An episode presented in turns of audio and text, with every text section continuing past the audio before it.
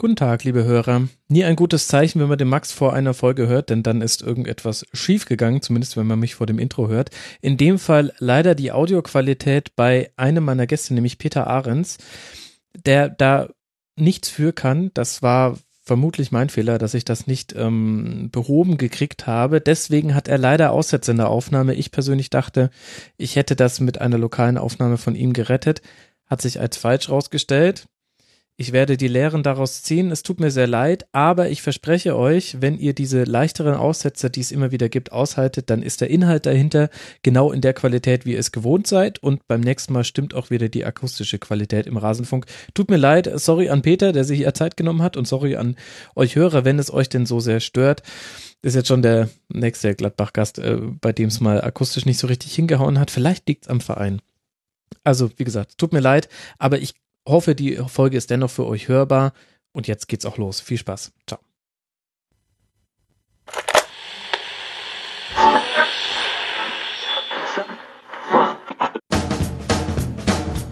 Die Rasenfunk-Schlusskonferenz. Das ist ein Spieler von uns. Äh, wir haben ihm versprochen, wir suchen eine Alternative. Wenn was da ist, dann können wir über seinen Wechsel reden.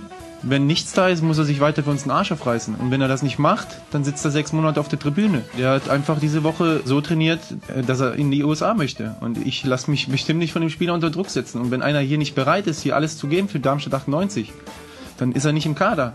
Wir halten auch unser Wort. Aber wir können uns doch jetzt nicht schlechter machen, als wir, als wir jetzt ohnehin schon sind, nur damit einer seinen persönlichen Traum erfüllen kann. Ich habe auch heute Nacht geträumt, dass wir hier gewinnen. Aber schade, ist nicht in Erfüllung gegangen. Und was soll ich jetzt machen? Alles zum letzten Bundesligaspieltag. Ja, was soll Thorsten Frings jetzt machen? Der neue Trainer vom SV Darmstadt 98. Und damit herzlich willkommen zur Rasenfunk Schlusskonferenz, Ausgabe Nummer 108. Mein Name ist Max Jakob Ost, ich bin der Ed Genetzer und wir wollen nicht nur über das sprechen, was Thorsten Frings hier gerade im Intro erzählt hat, sondern auch über den kompletten 18. Bundesligaspieltag, der in den Geschichtsbüchern steht. Und ich freue mich sehr, dass ich zwei Gäste an meiner Seite weiß, mit denen man das sehr, sehr gut machen kann, mal ebenso über alle neun Spiele des Spieltags sprechen. Nämlich zum einen, ihr kennt ihn schon aus vielen Rasenfunkfolgen, Markus Bark, unter anderem für die Sportschau unterwegs, der Ed Artus69 auf Twitter. Servus Markus. Grüß dich, Max. Und außerdem mit dabei Peter Ahrens von Spiegel Online. Ed Peter-Ahrens ist eine Art äh, Traumline-Up hier, äh, zumindest aus Twitter-Sicht, glaube ich. Hallo Peter. Hi. Ich, ich erwarte mir ein Gag-Feuerwerk, liebe Leute. Wenn ich noch die Ente dazu geholt hätte, dann wäre wahrscheinlich das Internet implodiert. Komm runter, um es mal ja. auf den Punkt zu bringen. Sagt der Mann, der gerade in seinem Auto sitzt und äh, tatsächlich im Auto sich für den Rasenfunk hier zur Verfügung stellt. Vielen Dank dafür, Markus. Bevor wir loslegen, noch ein kurzer Dank an Patrick, Isaak und Grünfeld. Ihr alle seid Rasenfunk-Supporter. Vielen Dank dafür. Wer uns ebenfalls unterstützen möchte, kann das tun auf rasenfunk.de slash unterstützen. Und das soll es aber mit der Vorrede schon gewesen sein, denn es gibt wirklich einiges zu besprechen an diesem Spieltag. Und lasst uns gleich mal mit Darmstadt beginnen. Die O-Töne von Thorsten Frings eingespielt. Es gibt ganz, ganz viele Themen, die gar nicht so sehr primär mit diesem Spiel zu tun haben, gegen den ersten FC Köln 1 zu 6 verloren. Deswegen lasst erstmal mit dem Sportlichen beginnen und dann gucken wir mal, was wir so bei den ganzen Drumherum-Themen noch so besprechen können. Da gibt es ja auf den Seiten beider Mannschaften noch welche. Die eigentlich drängendste Frage, wenn wir uns aufs Sportliche beschränken, Peter, ist für mich so ein bisschen, war das jetzt einfach nur ein rabenschwarzer Tag in der Defensive von Darmstadt, auch zum Teil festzumachen, unter anderem an Aitach Zulu, der das erste Tor selbst erzielt als Eigentor und dann noch mehrere entscheidende Fehler bei den späteren Toren hatte? Oder muss man sagen, bei 36 Gegentreffern nach 18 Spieltagen, das ist schon einfach eine systemisch schlechte Defensive, die derzeit auch nicht Erstligastandard hat. Es gibt ja so Fragen, die man äh, auch sowohl als auch beantworten kann. Und in dem Fall war das so. Also sechs Tore kriegen die wahrscheinlich auch nicht jede Woche ab jetzt.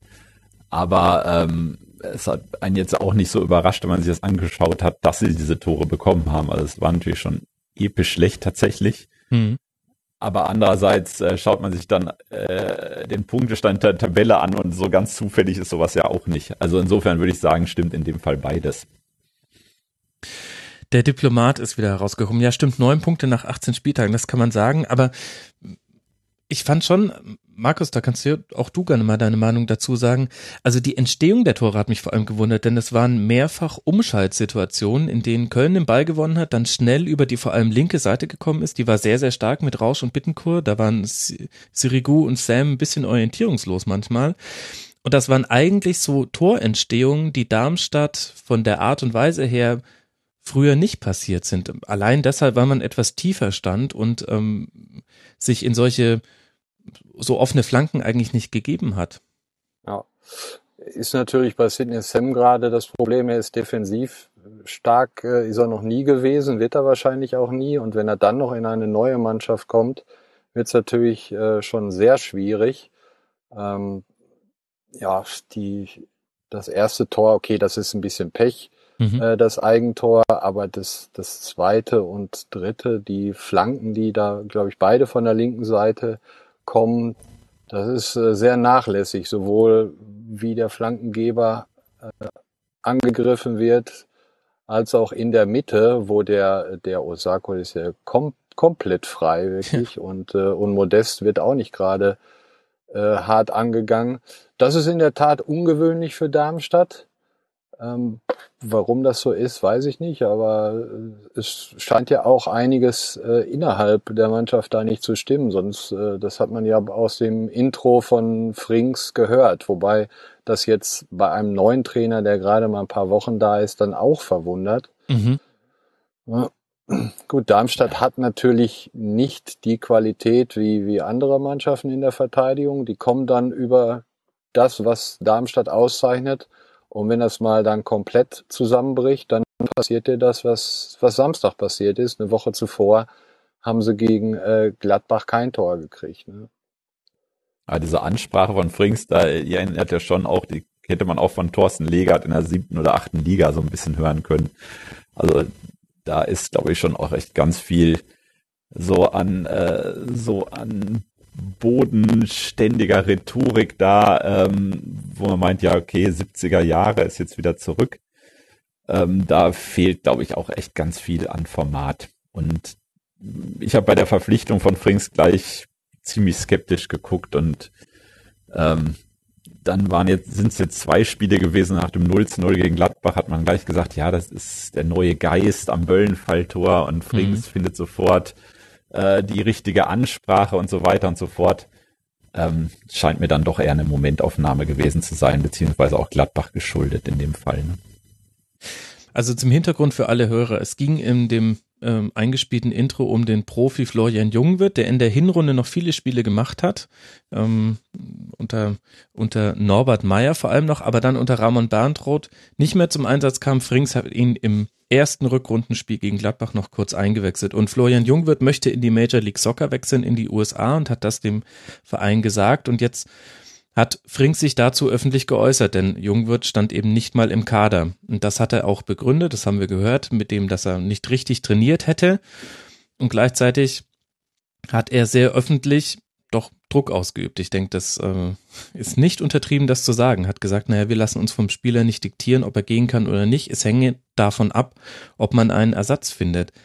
Ich habe mich so ein bisschen gefragt, Markus, von einem Trainer, der weiter weg ist vom Fußballgeschehen, hätte ich das noch eher erwartet. Und gerade bei Frings hat es mich jetzt ein bisschen gewundert. Das ist jetzt auch aus der Reaktion von Jungwirth, die jetzt dann heute, am heutigen Montag bekannt wurde, so ein bisschen rauszulesen, wo er ja sinngemäß sagt, naja, also Thorsten Frings müsste sich ja eigentlich noch dran erinnern, wie das ist, wenn öffentlich auf einen Spieler eingehauen wird und ob das etwas ist, also Trainingsleistung, was man öffentlich besprechen muss.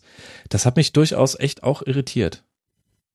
Ja, wie gesagt, das zeigt natürlich, dass da einiges äh, nicht stimmt, wie Peter eben das sagte. Manche umschreiben das ja dann positiv mit, äh, das war sehr authentisch von Frings. Ähm, aber Authentizität wird den Darmstädtern wenig äh, helfen. Äh, die können sich einfach nicht erlauben, dass, dass dann noch Baustellen aufgemacht werden. Ich meine, die Lage ist sportlich prekär genug. Wobei man auch sagen muss, wenn Darmstadt 98 äh, nach dieser, ja, muss man ja wirklich schon sagen, überragenden Saison für die äh, Mittel absteigt, ist das ja auch kein Drama. Mhm. Ne? Und da könnte man dann schon eher sagen, dann steigt doch wenigstens vernünftig ab bevor dann da alles äh, auseinanderfliegt. Folded um, with dignity, würde Donald Trump twittern. Ja, wenn er denn wach ist. Lasst uns hoffen, dass er noch eine Weile schläft, sonst explodiert unser Twitter wieder. Ich, ich genieße den, den Vormittag jetzt noch viel mehr, weil dann in normalerweise in den USA gerade nichts Neues vom Präsidenten gemacht wird. Da hat man noch Der große Ruhe. Schlaf Ja, von Raymond Chandler. anderes Thema. Ja, aber äh, das Interessante ist ja, das ist ja nur eins von mehreren Nebenthemen. Wir haben ja noch die ganze Geschichte rund um Enes Ben Hatira, was auch die Darmstadter Woche bestimmt hat, der sich für eine Organisation einsetzt, die laut Bundesverfassungsschutz enge Kreise zu Salafisten hat und der Druck wurde da unter anderem hervorgerufen durch eine Faninitiative, so groß, dass man sich dann unter der Woche von Ben Hatira getrennt hat. Jetzt haben wir zwei so Nebenschauplatz-Themen. Ich will jetzt nicht ein 6 zu 1 damit erklären, aber gleichzeitig ist natürlich das genau das Gegenteil von dem, was man in Darmstadt jetzt gebrauchen kann. Ich frage mich so ein bisschen, Peter, was sind denn jetzt eigentlich überhaupt die Möglichkeiten, da jetzt eine Ruhe reinzubekommen und dieses, also selbst wenn wir jetzt sagen würden, steigt halt in Würde ab, was ich sehr hart finde. Andererseits bei neun Punkten nach 18 Spielen sieht's halt auch wirklich nicht sehr rosig aus, frage ich mich, wie kann man denn das hinkriegen? Früher hatte ich den Eindruck, eine der Stärken von Darmstadt war auch die Kommunikation. Also vom Präsidenten bis zum Trainer wurde da eigentlich aus einem Guss gesprochen. Und das ist in dieser Saison total, ja, das, das flattert so ein bisschen auseinander. Wir haben ganz, ganz viele unterschiedliche Meinungen und ähm, Kommunikationsstile am Tisch. Ist das vielleicht auch schon der Hauptgrund, warum das in dieser Saison diese Eigendynamik da gekriegt hat? Ich denke, die einzige Chance, die Darmstadt hat und hatte und die sie ja in der Vorsaison wohl auch hatten, äh, war eben die, dieses äh, einer für alle, alle für einen Ding, dieses Denken, äh, hier werden wir in dieser versifften Umkleidekabine, da äh, sind wir zusammen und draußen ist die feindliche Welt, aber wir sind diejenigen, die zusammenhalten. Das war ja so ein bisschen auch dieses, äh, was so nach außen drang und äh, was so nach außen auch verkörpert wurde. Und dieses an einem Strang ziehen, dieses aus einem Guss denken und das ist halt ja schon in der Hinrunde ja komplett eigentlich perdu gewesen, muss man sagen. Also die fing ja sogar noch an, dass sie Eintracht Frankfurt am zweiten Spieltag geschlagen haben, diesen äh, den, den Hessen-Rivalen, wo man ja eigentlich denken müsste, jetzt geht's so richtig mit Dynamik los. Mhm. Äh, Und das war halt dann auch gar nicht der Fall. Also danach sind ja diese ganzen Differenzen, dieses äh, Sprechen mit verschiedenen Zungen eigentlich viel deutlicher noch aufgebrochen. Und dann nach der Trainerentlassung hat ja auch dann niemand mehr diesem Trainer dann offenbar auch eine Träne nachgeweint. Also da scheint auch das Klima einfach auch nachhaltig gestört und dann hätte man natürlich denken können, jetzt kommt jemand, der da wieder anknüpft, wo Schuster aufgehört hat, der sagt, wir vergessen jetzt das Kapitel Hinrunde und ich bin jetzt wieder euer Kumpel. Aber wenn er natürlich gleich mit so zwei problematischen Personalien aufwartet, ist das natürlich jetzt nicht unbedingt der gelungene Start. Man könnte sagen, die Baustelle Benatira ist jetzt irgendwie geschlossen. Die Mhm. Baustelle Junge könnte man bis morgen auch noch schließen, eventuell. Dann hätte man so zwei Störfälle aus der Welt, so mehr oder weniger.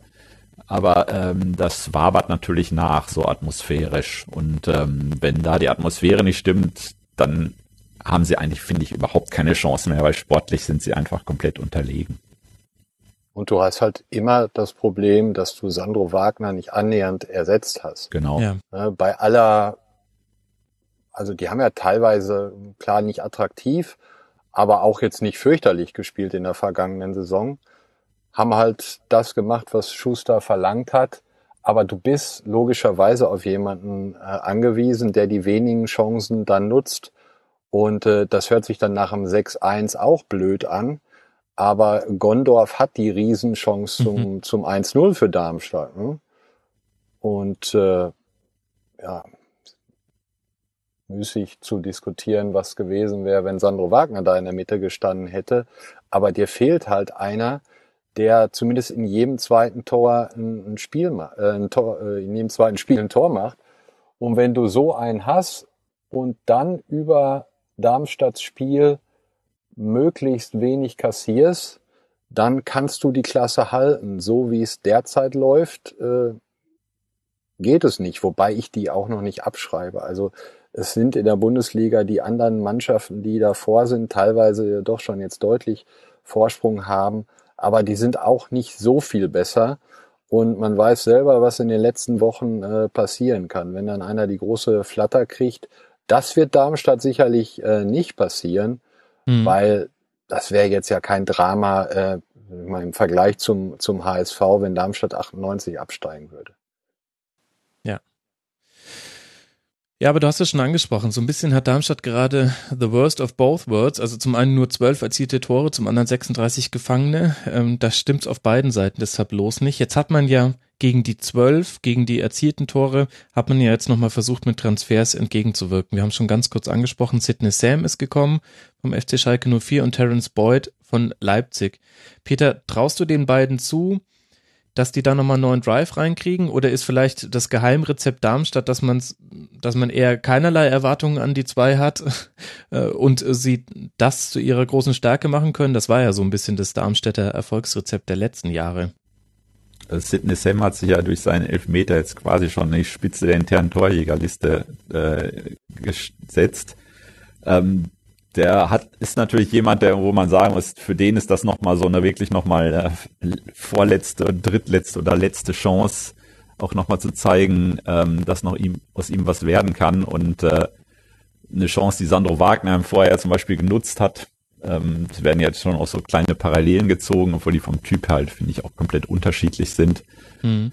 Ähm, und Terence Boyd, ja, weiß nicht, hat natürlich auch echt ewig lange nicht gespielt, jetzt auch ähm, ganz, ganz schwer zu sagen. natürlich ist es so, genau wie du sagst, eigentlich erwartet man nichts.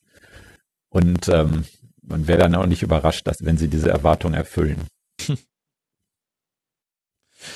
ähm, Markus, du hast ja immer noch einen näheren Blick auf Schalke. Was glaubst du, was ähm, kann Sam ins Spiel von Darmstadt bringen, was jetzt vielleicht noch fehlt? Ich müsste echt überlegen, ob ich den im Trikot von Schalke mal gesehen habe. Und wenn, dann ist er mir äh, nicht aufgefallen. Der war ja so lange verletzt und raus. Und ähm, wie Peter sagte, das ist seine letzte Chance. Und da ist vielleicht auch so ein, so ein kleines Problem, dass, dass man dann vielleicht auch unterbewusst äh, zu sehr sein, seine persönliche Leistung, dass man lieber mal selber das auf, auf den Abschluss geht, obwohl der Nebenmann besser passiert ist das ist halt, wie so oft hat, hat die Sache, ähm, hat die Medaille zwei Seiten. Ich kann mir aufgrund der langen Verletzung und wenn er dann dann auch mal gespielt hat, dann hat er ja teilweise auch in der zweiten Mannschaft mhm. gespielt. Mhm. Das, also alle, die ihn haben spielen sehen oder auch häufig beim Training sind, ähm, keiner von denen kann sich vorstellen, dass der noch mal zumindest ähm, über ein paar Wochen in der Bundesliga hintereinander gute Leistungen bringt. Von daher muss man da, glaube ich, skeptisch sein. Aber ich kann es nicht beurteilen, weil ich ihn halt in den vergangenen Wochen und Monaten und so nie äh, länger, über einen längeren Zeitraum zumindest gesehen habe. Wenn dann mal Kurzeinsätze. Schnell ist er natürlich, das kommt dem Darmstädter Spiel sicherlich zugute. Aber ob das äh, dann reicht, um aufzuholen, um, um ja. Er müsste ja auch gleich nur eine Art Führungsrolle übernehmen in, in einer Mannschaft mit vielen No-Names, ähm, die zwar auch so natürlich ihre paar Leute hat, Zulu, Gondorf, Hella, die so äh, Standing wahrscheinlich auch intern haben, aber ähm, um so eine Rolle einzunehmen, wie Sandro Wagner sie hatte, muss man natürlich auch so eine gewisse Leading Role irgendwie verkörpern. Das kann ich mir bei Sam halt gar nicht vorstellen. Mhm. Gut, aber angeblich soll Leverkusen jetzt schon wieder höchst interessiert sein nach dem verwandelten Strafstoß. Und auf der anderen Seite haben wir so ein bisschen das äh, Gegenbeispiel. Mit Anthony Modest haben wir den Stürmer, ähm, der gerade wesentlich zum Erfolg seiner Mannschaft beiträgt, vom ersten FC Köln jetzt aber auch negativ aufgefallen ist durch eine, ja, war es eine Tätlichkeit. Es, er rudert mit den Armen und trifft zufällig oder nicht zufällig die Stirn von Altach Sulu, der Schiedsrichter Dr. Robert Kamper hat die Szene nicht bewertet. Ähm, ist nicht klar, ob er sie nicht gesehen hat. Das erfährt man, glaube ich, nur über den Schiedsrichterbogen. Und danach wird sich auch entscheiden, ob er nachträglich noch gesperrt werden könnte. Gibt es denn hier unterschiedliche Meinungen, ähm, ob das überhaupt eine Tätlichkeit war, Markus? Wie siehst du's? Äh, da muss ich dir ganz ehrlich sagen, auch wenn sich das sehr diplomatisch anhört, aber ich weiß es nicht. Also deshalb, ich gehe was ich klar sagen kann, ich gehe davon aus, dass er nicht gesperrt wird, weil du musst ihm ja Absicht nachweisen und äh, das kann ich mir in dem Falle nicht, nicht vorstellen. Der, ich habe Schmatke hat hinterher gesagt, das sah komisch aus. Es sah in der Tat komisch aus. Ich würde auch eher sagen, äh, dass er gewusst hat, was er da macht, mhm. aber ihm da äh, die Absicht zu unterstellen beziehungsweise nachzuweisen, das wird äh, je nach Aussage von Modest, er muss dann, wenn es vor, beim Sportgericht zu einer Anhörung kommt, muss er ja dazu Stellung nehmen, zumindest schriftlich. Ähm, ich kann mir nicht vorstellen, äh, dass er sagt, äh, ich habe absichtlich äh, meinen Ellbogen in Gesicht, ins Gesicht des Gegners gerammt. Von daher kann ich mir das nicht vorstellen, dass er gesperrt wird. Äh, das wäre auch von der, von der Beweisführung sicherlich äußerst schwierig. Ja, da wird es keine Sperre geben. Also kann ich leider nicht mit unterschiedlichen Meinungen dienen in dem Fall. es war also in so einem Laufduell ähm, natürlich ein Stürmer, der immer dann versucht, äh, sich irgendwie Freiräume zu verschaffen. Und ähm, da geht's halt auch echt manchmal ruppig zu und das sah schon, also da muss man der Schmatke schon recht geben, es sah schon ein bisschen merkwürdig aus, also es war schon fast ein artistisches Kunststück, im Laufduell so einen gezielten Fauststark zu äh, platzieren. Aber äh, das kann auch genauso gut fallen unter eben Stürmer versucht sich dann Zentimeter Boden zu verschaffen gegenüber äh, seinem Gegenspieler und ähm, dann ist er quasi auf der Maus ausgerutscht. äh, und äh, dann ist das zu irgendwie äh, im Gesicht gelandet.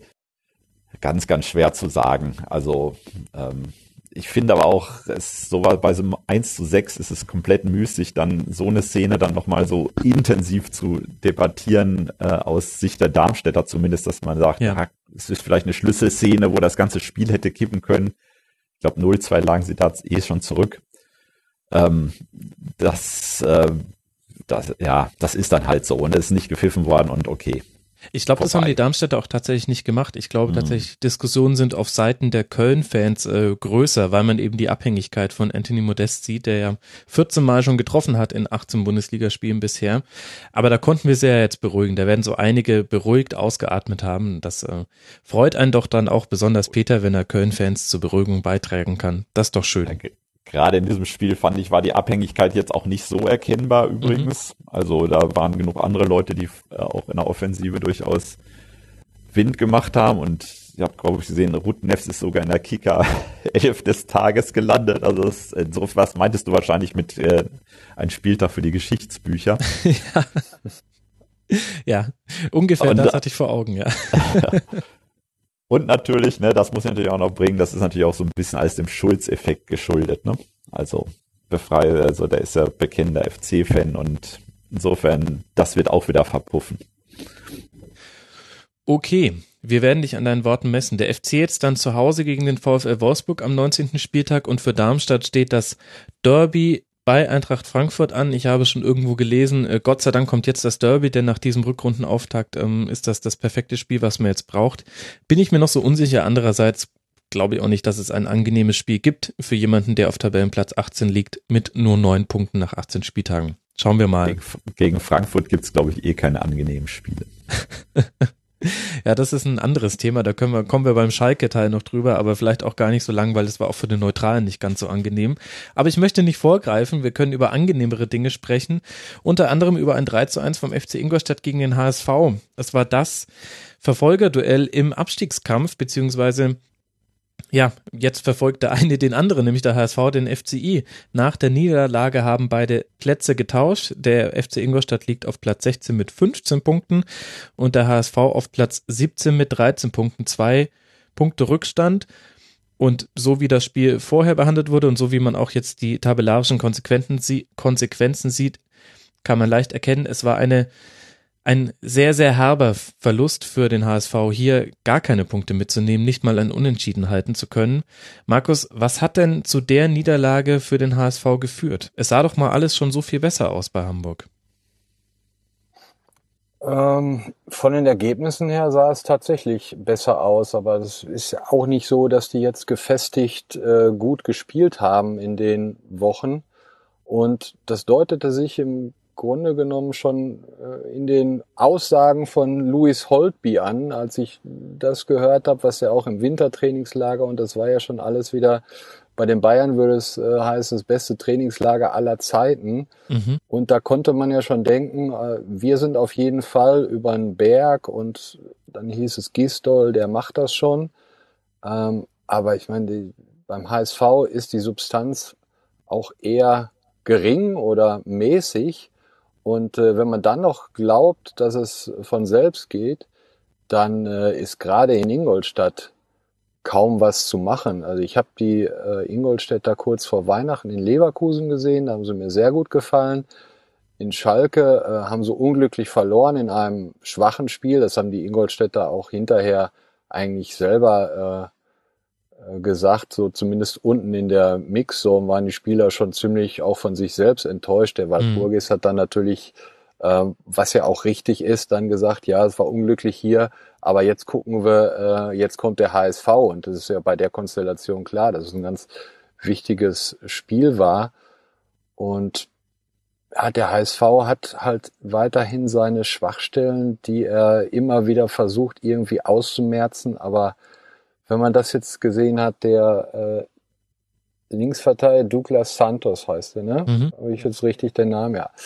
Ähm, der hat schon in Wolfsburg bei dem, bei dem Tor von Gomez, da stand der ein Meter äh, dahinter und anstatt den Schritt mit Gomez zu machen, ist er stehen geblieben. Beim 1-0 am Samstag sieht er auch äh, nicht gut aus. Das ist jetzt kein hundertprozentiger Fehler von ihm, aber da kommt ein Ball, den kann man mit etwas energischem Einsatz auch mal klären. Äh, und dann kommt er nicht zu dem Groß. Und das scheint mir auch wieder so ein Transfer zu sein, äh, den wir ja jetzt auch wieder bevorstehen haben. Da kommt ein Brasilianer und man denkt, der wird jetzt ein Problem lösen. Aber äh, es ist ja nichts besser geworden auf der Linksverteidigerposition. In der zentralen Abwehr hat HSV die vergangenen Jahre immer Probleme gehabt. Da ist jetzt auch keine, keine Besserung in Sicht. Und ich sehe jetzt nicht, warum der HSV äh, sich schnell aus dem Abstiegskampf verabschieden sollte. Du sprichst an ähm, Wallace äh, von Brasilien. Ihr habt ihn vielleicht beim Olympischen Fußballturnier gesehen, liebe Hörerinnen und Hörer.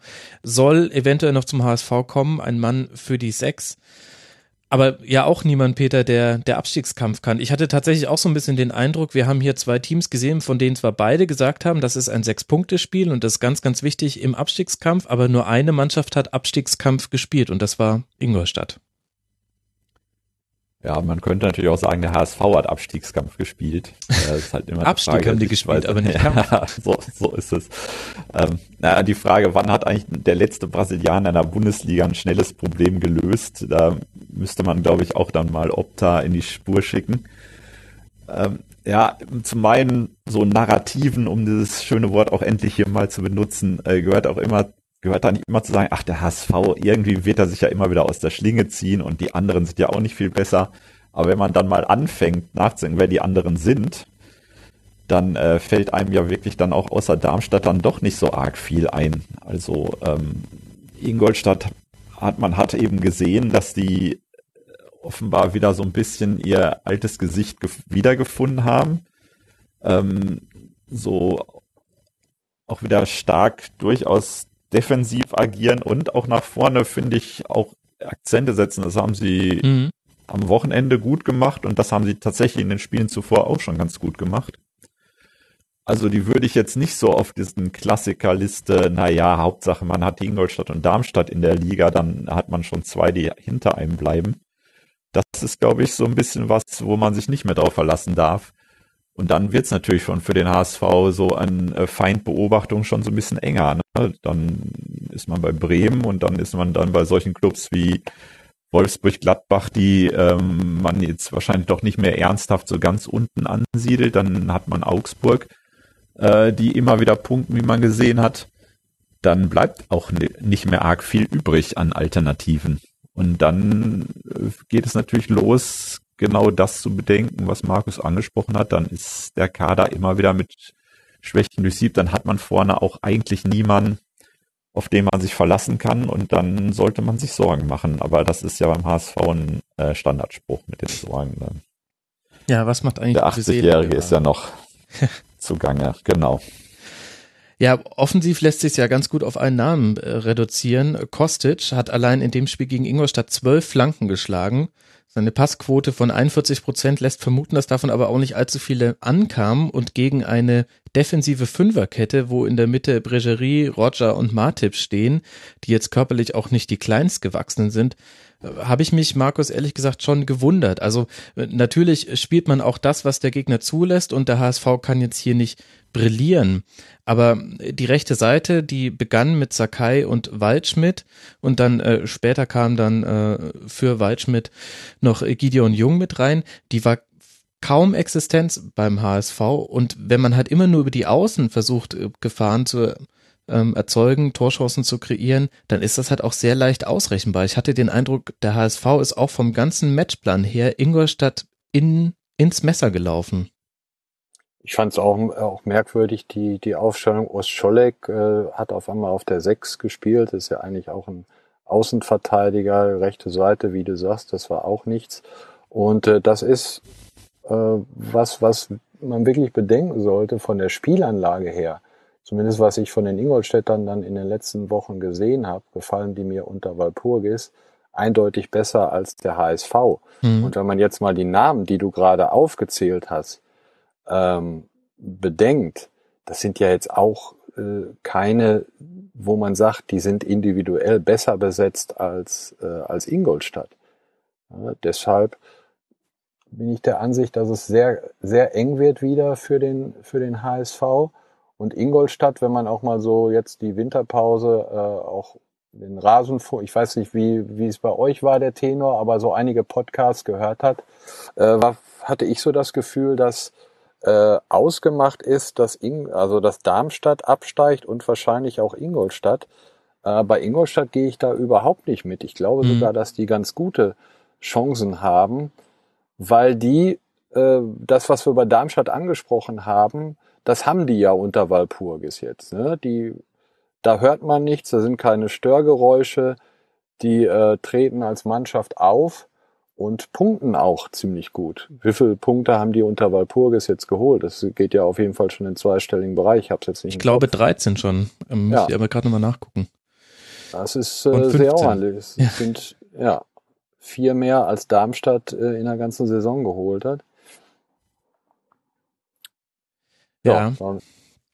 Nee, also im Rasenfunk ähm, mit Ralf Gunisch haben wir da das Ingolstadt-Segment gemacht. Ähm, da haben wir schon auch äh, festgestellt, Ingolstadt wirkt wieder in der Spur, vor allem bei Ingolstadt weiß man, was man bekommt und äh, das ist in dem Fall etwas, äh, etwas Gutes. Also hätte ich dasselbe jetzt gerade über Darmstadt gesagt, wäre es glaube ich eher was Schlechtes gewesen, ähm, ehrlich gesagt. Aber beim, bei Ingolstadt, du weißt, es ist sehr, sehr unangenehm für jeden Gegner gegen Ingolstadt zu spielen und ähm, sie sind auch insofern schwierig ausrechenbar, weil sie inzwischen wieder dieses Element vorne drauf zu gehen und einen Gegner zu pressen, wieder mit in ihrem Spiel drin haben. Sie haben eine Grundaggressivität, damit gewinnst du dann auch mal gegen Leipzig, einziges Team neben dem Bayern, was es in diesem Jahr geschafft hat, Leipzig zu besiegen. Und dann ist das so ein ganz guter Gesamtcocktail und beim HSV ist es genau das Gegenteil. Ich hätte ehrlich gesagt bei der Verpflichtung von Gistol, ich denke, das kann man im Rasenfunk auch nachhören, wenn man möchte, hätte ich eigentlich damit gerechnet, der schafft es, sich auch von Spiel zu Spiel die Mannschaft mit den bestehenden Möglichkeiten, die er hat, auf den jeweiligen Gegner einzustellen. Und was ich aber jetzt in den letzten Partien des HSV sehe, auch übergreifend über die Winterpause hinaus gedacht, das ist eigentlich immer dasselbe in Grün. Und das wundert mich ehrlich gesagt. Das ähm, hätte ich von Gistol auch so nicht erwartet. Ich hätte gedacht, er ist da, er war ja schon kreativ, also Ostjolik hat jetzt auch nicht zum ersten Mal auf der Sechs gespielt, hatte schon öfter diese Lösung gemacht, aber ähm, ich hätte mir da noch ähm, mehr mehr taktische Kniffe erwartet, mit denen er das dann vielleicht auch seiner Mannschaft leichter macht. Und wenn es mal nur darum geht, auswärts bei Ingolstadt kein Tor zu fangen, das hätte ja erstmal schon mal gereicht. Ja. Also ich weiß nicht, es scheint mir extrem schwer und fast unmöglich sein, in diesem Verein äh, so eine Aufbruchsstimmung zu erzeugen oder wirklich mhm. sowas, was auch über mehrere Wochen hält, wo man wirklich sagen sind, es geht voran und wir denken positiv. Äh, ich weiß nicht wirklich, abschließend, woran das liegt, aber dieses HSV-Elend, was sich über mittlerweile fast 15 Jahre, ich das Gefühl, hinzieht, ähm, hat ist so auch mit Stimmung verbunden und mit so einer mit so einer Mehltaustimmung, ähm, und immer dann dieses Häme-Ding und so weiter, was man über diesen Verein ausgießt, ausgießt dort. Das ist echt wahnsinnig schwer, dort, glaube ich, was an Stimmung zu kreieren. Also und es geht dann sogar gar nicht so um, dass nicht ein Trainer sich Ideen hat und die auch umsetzt und da auch mal was funktioniert. Aber es, das Umfeld ist schon extrem schwer. Weil, weil in Hamburg wird ja auch immer, da geht's ja nur zwischen den Extremen her. Wir hatten vor, vor der, äh, vor der Saison das Pokalspiel in Zwickau. In Zwickau hat Halilovic dann, war das in der Verlängerung, hat er ein Tor gemacht. Danach war er dann der Superstar, der von Barcelona gekommen ist. Äh, hinterher hat er der dann nicht im, im Kader. Und jetzt nach einem 1-3 in, in äh, Ingolstadt, ich habe es nicht nachgeprüft oder irgendwo gelesen, Wallace ist 21 Jahre alt, kommt im Winter aus Brasilien und es gibt irgendwelche Schlagzeilen, Wallace soll den HSV retten. Das ist doch Wahnsinn. Äh, ich meine, ich will jetzt Gießdoll und so nicht in Schutz nehmen. Das hat der HSV ja auch größtenteils äh, selbst zu ähm, selbst verursacht, dass diese Stimmung da immer von einem ins äh, andere kippt. Aber wie, wie kann man, ja, wie, das muss ja irgendwo durch entstehen, so mhm. eine, das ist ja an anderen Standorten nicht so extrem. Man sagt immer Medienstandort Hamburg, das, das gibt es in, in, in Köln gibt's auch zwei Boulevardzeitungen. Ja? Köln hat aber Stöger und hat Schmatke gekriegt. Und da ist es ja jetzt auch nicht mehr irre, wie es, wie es teilweise in Hamburg ist. Ja, also es geht und es sind nicht immer nur die Medien, äh, sondern es ist größtenteils vom Verein verursacht, was da in den letzten Jahren äh, schiefgelaufen ist, auch an der, in der Kommunikation. Das ist ja schon wirklich ja, sehr bemerkenswert, um es mal höflich auszudrücken. Und das ist halt tatsächlich so, der Boulevardstandort Hamburg ist ja auch übersichtlich. Ne? Also natürlich hast du da die Bild, aber die Mopo ist ja jetzt auch nicht das, wo man sagt, da zittert wirklich ganz Hamburg vor, was da steht. Ähm, man muss ja schon mit der Lupe suchen, Leute, die die noch lesen. Also, ähm, und damit hat es sich ja eigentlich in Sachen Boulevard. Also, ähm, das finde ich, das kann man auch wirklich überhaupt nicht mehr als Begründung oder Ausrede in irgendeiner Weise ins Feld führen. Mhm. Vor allem kannst du tatsächlich den Boulevard ja schon ein Stück weit auch selbst trockenlegen. Das haben wir jetzt. Also Köln ist da ein super Beispiel. Auch ähm, gibt verschiedene Medientechniken, würde ich sagen. Der FC Bayern hat da auch seine eigene gefunden, nämlich krasseste Abschottung. ähm, aber da gibt es ja, schon Ich glaube auch bei, bei hier in Berlin, bei Hertha interessiert das, glaube ich, auch fast niemanden, was da in der BZ steht oder so. Ne? Also hm. Äh, da ist auch keine Marktmacht in dem Sinne da, wo man sagt, da muss dann reagiert der Verein drauf oder so etwas. Ne? Es ist irgendwie immer dieselbe Langspielplatte, die man über den HSV abspielt. Mal gucken, wie oft wir das in der Saison noch auflegen werden und welchen, welchen Titeltrack dann diese Saison 2016, 2017 vom HSV bekommt. Jetzt geht's weiter gegen Leverkusen zu Hause. Ich möchte noch ganz kurz das Wortspiel mit Ausgistol würdigen, was du versteckt hast, Peter. Das ging mir fast ein bisschen unter. Fand ich sehr schön, die Häme, die ausgegistort wird. Ähm, für Ingolstadt geht es jetzt dann weiter auswärts in Berlin. Und ein Punkt, den wir jetzt schon am Rande angesprochen haben, ist die Frage, was sind eigentlich die Mannschaften, die der HSV hinter sich lassen könnte? Und ein Grund, warum das gar nicht mehr so viele sind, die einem da so direkt einfallen, ist das nächste Spiel, über das ich gerne sprechen würde, nämlich Wolfsburg gegen den FC Augsburg. Augsburg steht mit dem 2 zu 1 Auswärtssieg jetzt bei 21 Punkten wenn wir einfach mal die drei Punkte abziehen, dann sehen wir, hätte Augsburg hier nichts mitgenommen, dann wären die unmittelbar drei Punkte vor dem Relegationsplatz nur noch gewesen. So ergeht es jetzt dem VfL Wolfsburg, aber die starten natürlich mit komplett anderen Voraussetzungen und deswegen rechnen sie, glaube ich, viele gar nicht mehr so richtig da unten rein. Jetzt ist die Frage, zu Recht oder zu Unrecht, Markus, ähm, nach dem 1 zu 2. Ähm, es gab viele Pfiffe, Seguin hat sich auch darüber unter anderem beschwert, dass gleich schon wieder bei Rückpässen äh, gepfiffen würde vom Publikum, gleichzeitig aber auch gesagt, naja, das kommt nicht aus der Nordkurve, sondern von woanders her. Da wird auch schon wieder sehr, sehr viel geredet, ehrlich gesagt, auf Wolfsburg, finde ich. Und mir wird ein bisschen viel gesagt, ja, wir müssen jetzt Abstiegskampf spielen und ich sehe es aber nicht. Was hast du denn in diesem Spiel gesehen, VfL gegen Augsburg? Also die Wolfsburger fand ich jetzt nicht, äh, dass die Granaten schlecht gespielt haben. Ähm, das war sicherlich ein Spiel, was sie äh, aufgrund der Leistung nicht verlieren müssen. Bedenkenswert war hinterher, was, was Gomez äh, gesagt hat, ähm, dass es nicht reicht, mal eben mit dem Hintern zu wackeln und mhm. dann zu glauben, dass man den FC Augsburg bezwingt. Das ist nämlich, glaube ich, auch das Wolfsburger Problem, dass das, was jetzt ja auch bei uns so ein bisschen durchklingt, ach ja, die schaffen das schon irgendwie, dass die das genau äh, auch denken. Wobei ich, äh, ich glaube nicht, dass die in arge Schwierigkeiten äh, kommen, weil die halt auch immer mal ein Spiel dann wieder gegen Mannschaften gewinnen, wo du wo du dir eigentlich sicher sein kannst, dass der HSV oder Darmstadt oder so da nicht gewinnen, weil dafür sind die Spieler halt zu gut.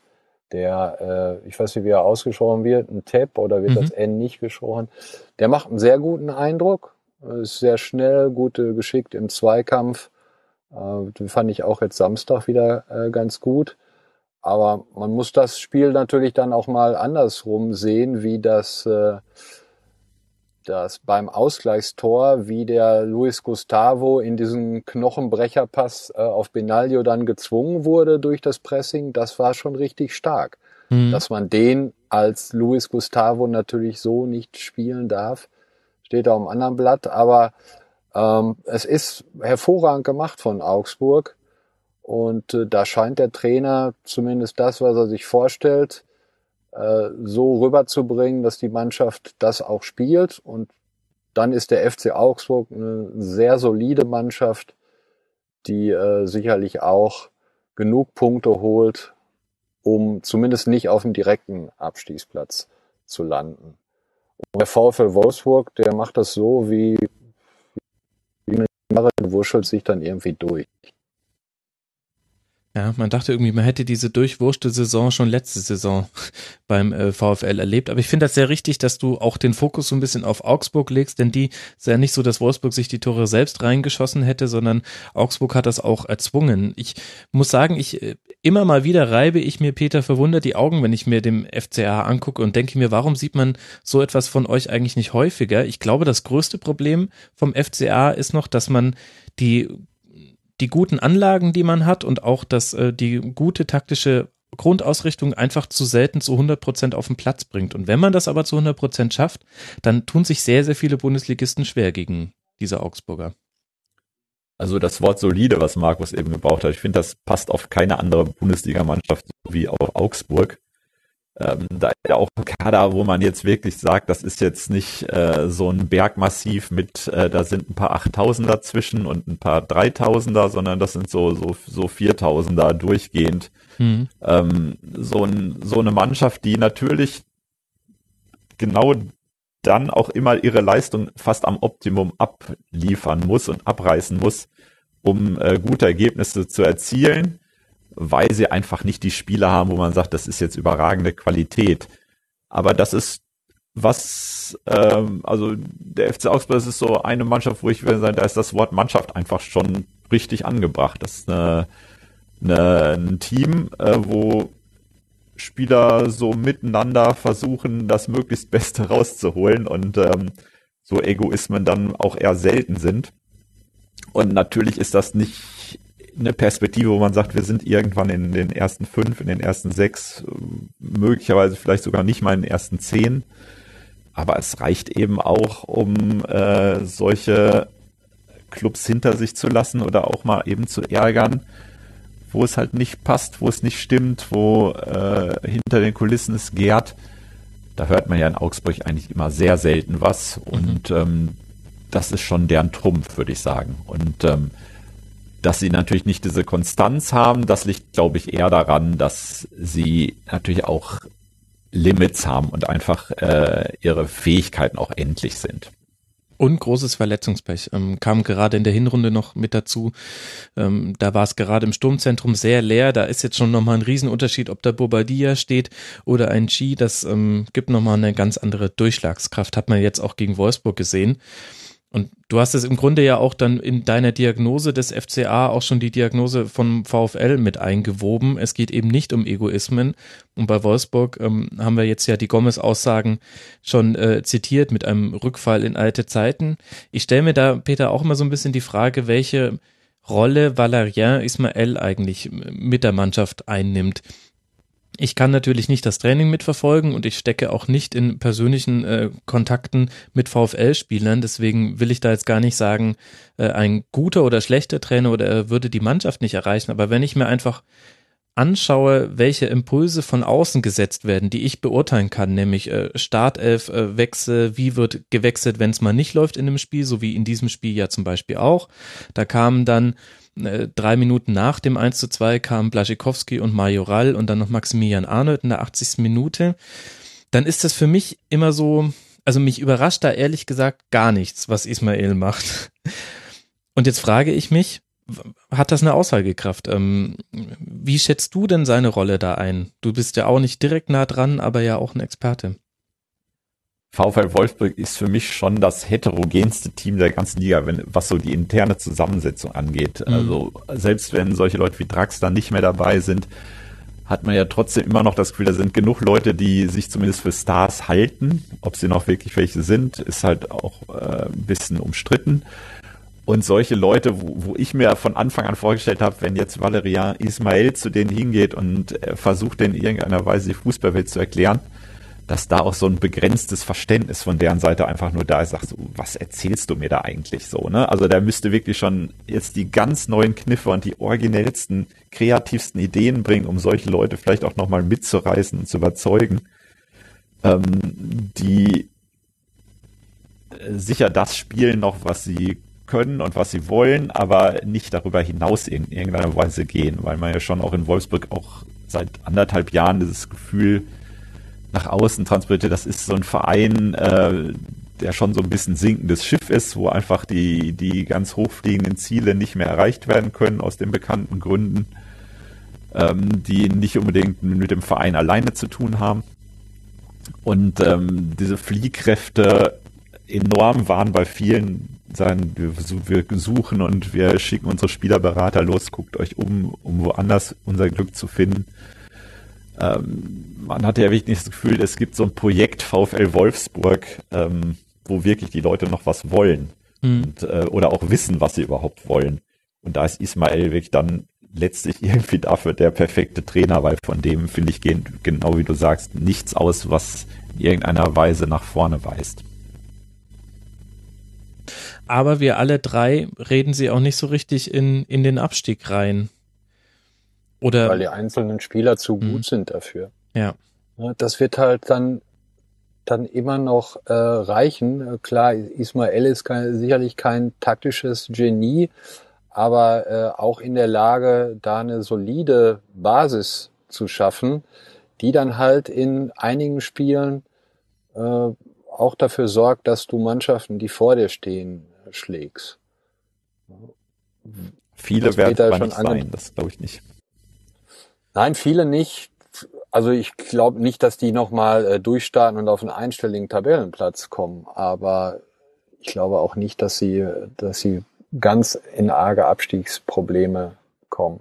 Mhm. Weil jetzt ist halt das Transferfenster dann bald zu und dann äh, werden die Leute zwar weiterhin erzählen, äh, ich will weg. Ich, Gibt es eigentlich irgendwie einen Wolfsburger Spieler, der sich in den letzten anderthalb Jahren nicht geäußert hat, ich will weg. Also, Marcel Schäfer. Deswegen ja, okay. auch Publikumsliebling, wenn du. ja, ja. Oder Maximilian Arnold vielleicht auch, ne, warum der auch nicht mehr spielt, das weiß ich eigentlich nicht. Ich halte ziemlich, ziemlich viel von dem, vor allen Dingen, weil der dieses Element äh, ja auch verkörpert, sehr, äh, also alles, was ein guter Fußballer braucht, Technik hat er und so weiter aber halt auch äh, den, den Einsatz, er ist körperlich ziemlich robust, äh, macht aber dann manchmal auch so einen lethargischen Eindruck. Und ich glaube, da, da lassen sich auch viele von anstecken in Wolfsburg, weil da machen wir uns nichts vor, wenn du äh, in der Mannschaft äh, drei, vier Leute äh, neben dir hast, die dann vielleicht auch einen Fehler machen oder mit ihrem ähm, Gegner nicht mitgehen oder so, dann denkst du natürlich im Unterbewusstsein, ja, ist ja klar, wenn der eh keinen Bock hat, hier zu spielen, ähm, da unterscheidet sich der Profifußball äh, kaum von ja, vom, vom normalen Leben. Ne? Das, mhm. das sind halt Sachen, die ergeben sich dann so und die werden manchmal auch äh, unterschätzt. Also man, da kann kein Trainer mit taktischem Kniff was dran ändern. Wenn du, äh, egal in welchem System, so wie Draxler, keinen Bock hast, hinter deinem äh, Gegner hinterherzulaufen und der Außenverteidiger steht allein gegen zwei Leute, dann ist das halt scheiße. Ja, das ist sehr schön zusammengefasst, ja. Aber Julian Draxler geht's ja jetzt Gott sei Dank wieder gut. Das wird alle Rasenfunkhörer freuen. Er hat Ronaldinho getroffen am Wochenende. Alles prima bei Jule. Dann lassen wir noch über das letzte Spiel sprechen, was auch noch direkte Auswirkungen auf den Abstiegskampf hat, nämlich Werder Bremen gegen den FC Bayern. Damit sprechen wir jetzt über beide, über beide Enden der Tabelle quasi. Zum einen mit Werder und zum anderen eben mit dem Bayern. Am Ende steht ein sehr, sehr unbefriedigendes 1 zu 2 für Bremen und ein 1 zu 2 ist natürlich immer unbefriedigend, aber wenn man das Gefühl hat, dass man jetzt schon zum zweiten Mal in Folge, nämlich erst nach einem Spiel gegen Borussia Dortmund zum Rückrundenauftakt und jetzt dann ähm, auch noch gegen die Bayern jeweils mit einer sehr überzeugenden Leistung eigentlich keine Punkte holt und gleichzeitig hinten Ingolstadt bis auf einen Punkt heranrückt an Werder, dann ist das eben doppelt bitter. Stelle ich mir so ein bisschen die Frage, Peter, ähm, jenseits von Floskeln aller, naja, man muss irgendwie auch Punkte mitnehmen und individuelle Klasse setzt sich dann eben durch. Was kann man denn jetzt für Lehren ziehen für Werder aus diesem 1 zu 2 gegen die Bayern? Also ich würde die Lehren daraus ziehen, dass man so gar nicht denken dürfte. Mhm. So, dass man äh, aus diesen Spielen mit einem Gefühl der Unbefriedigtheit rausgeht. Das ist eigentlich schon, wäre in dem Fall schon das Verkehrteste, weil ähm, letztlich für so ein Team wie Werder, die eigentlich auch wissen müssten, dass es für sie um nichts anderes geht als um Klassenerhalt, sind solche Spiele ja eigentlich die, wo man sagen kann, entweder haken wir die ab mhm. ähm, weil ähm, es vermessen wäre, daraus irgendwelche Punkteambitionen rauszuleiten und äh, konzentrieren uns einfach darauf, wie wir gespielt haben und dass wir die Chance hatten, sogar zu punkten. Ähm, also ich finde, da müsste so ein mentaler Wechsel schon stattfinden. Ähm, das ist in Ordnung, dass man dann erstmal nach dem Spiel unzufrieden ist. Das spricht natürlich auch dafür, dass, äh, dass die durchaus ehrgeizige Ziele dann auch persönlich haben, die Spieler, die dann da ein bisschen die Köpfe haben hängen lassen, aber letztlich muss eigentlich da, finde ich, der das genau in die andere Richtung gehen und sagen, hey, die beiden Spiele am Anfang des Jahres, eigentlich sind das Streichergebnisse. Okay, das heißt, wir können keine Lehren mitnehmen. aber nee, ich, ich verstehe deinen Punkt. Ähm, ich glaube, da kann man auch zustimmen. Ist es denn, war denn auch tatsächlich, ähm, Markus, äh, Werder so stark in diesen beiden Spielen, jetzt auch gegen Dortmund und gegen die Bayern, oder haben sie da auch vielleicht die perfekten Gegner zu sich äh, nach Hause eingeladen in ihr Stadion, nämlich äh, zwei Spitzenteams, bei denen das Spitze derzeit nur tabellarisch beziehungsweise sich in den Ergebnissen ausdrückt, vor allem bei den Bayern, bei Dortmund, da kommen wir gleich noch mit dazu. Also die waren ja auch beide nicht auf der Höhe ihres Schaffens. Äh, das ist richtig, wobei die Dortmunder in der Anfangsphase so klar überlegen waren, dass man äh, dann auch gesehen hat, dass sie, wenn sie gut spielen, einer Mannschaft wie Werder Bremen wirklich deutlich äh, überlegen sind. Und ich hatte Samstag, ähm, ja, das, ich fand jetzt, also ich tue mich mit Bayern München und der Bewertung auch von außen immer sehr schwierig. Ich höre immer nur, wie schlecht und mittelmäßig und was weiß ich äh, das ist. Dann frage ich mich immer, wie die der Trainer auch. Die haben aber mehr Punkte als äh, Leipzig und die Leipziger spielen eine überragende Saison. Das irgendwie, die sind, das passt irgendwie alles nicht zusammen und äh, das Tor ist ja auch großartig rausgespielt. Ne? Mhm. Ich meine, das ist ein einfaches Muster. Ball zu Ribery, der spurtet dran vorbei, Rückgabe, Robben schließt ab. Das ist, es ist ein super Tor, ne? Und äh, das Freistoßtor von Alaba, da brauchen wir äh, auch nicht, nicht drüber zu reden. Aber dann wird ja inzwischen bei Bayern München äh, schon gesagt, ja, aber es ist ja nur ein Freistoß gewesen. Mhm. Ähm, ich habe bei Bayern auch Sams, was mich wirklich gewundert hat, ist, wie, wie leicht oder also drehen wir es anders, wie gut es Werder Bremen geschafft hat, Leute im Zentrum, in, also Strafraumnähe und dann zentral freizuspielen. Das war ja nicht nur beim Tor so mhm. äh, von Kruse, sondern äh, da waren einige Szenen. Äh, hat, glaube ich, auch, also ich finde, Hummels ist in so einer typischen Nach-Turniersaison. Der macht mir auch den Eindruck, als wenn er gerade körperlich im, im Tief stecken würde. Wirkt irgendwie nicht so, so schnell. Und ich bin wirklich sehr gespannt, nicht nur was die Bayern antrifft, sondern äh, jetzt auch was die Dortmund und so angeht, auf die Champions League Spiele. Mhm. Aber gerade Bayern, Arsenal, weil irgendwie hat man doch nicht so das Gefühl, sind die Bayern jetzt wirklich nicht so in Form oder machen sie das? Das den Eindruck erweckt Ancelotti ja, äh, wir machen halt äh, so viel. Ähm, es reicht aber halt immer. Sie gewinnen die Spiele. Ne? Und wenn sie wirklich mal top gefordert sind von Leipzig, dann gewinnen sie die Spiele sogar nach einem richtig äh, guten Spiel. Mhm. Und von also daher, was bei Werder sicherlich äh, ein Pluspunkt ist im Vergleich zu den anderen Mannschaften, dass sie in der Offensive wirklich ganz gut besetzt sind. Junusovic weiß, wie man Stürmer einsetzt. Kruse äh, trifft, es wirkt sehr beweglich. Ich weiß, wie gibt es bei Pizarro eine Diagnose? Ich habe nur gesehen, es sah irgendwie nach Oberschenkel äh, aus. Ne? Wenn der länger ausfällt, ist natürlich auch schlecht, weil der ist halt immer noch so gut, dass er in jedem zweiten, dritten Spiel dann auch mal ein, ein Tor macht. Also es soll wohl nicht so schlimm sein. Ähm, okay. Baumann sagt, man befürchtet nicht, dass er lange ausfallen wird. Defensiv ist es ja halbwegs äh, stabil geworden. Das sah schon ganz ordentlich aus, wobei ich ja beim ich beim Torwart und Werder, das ist ja wirklich ein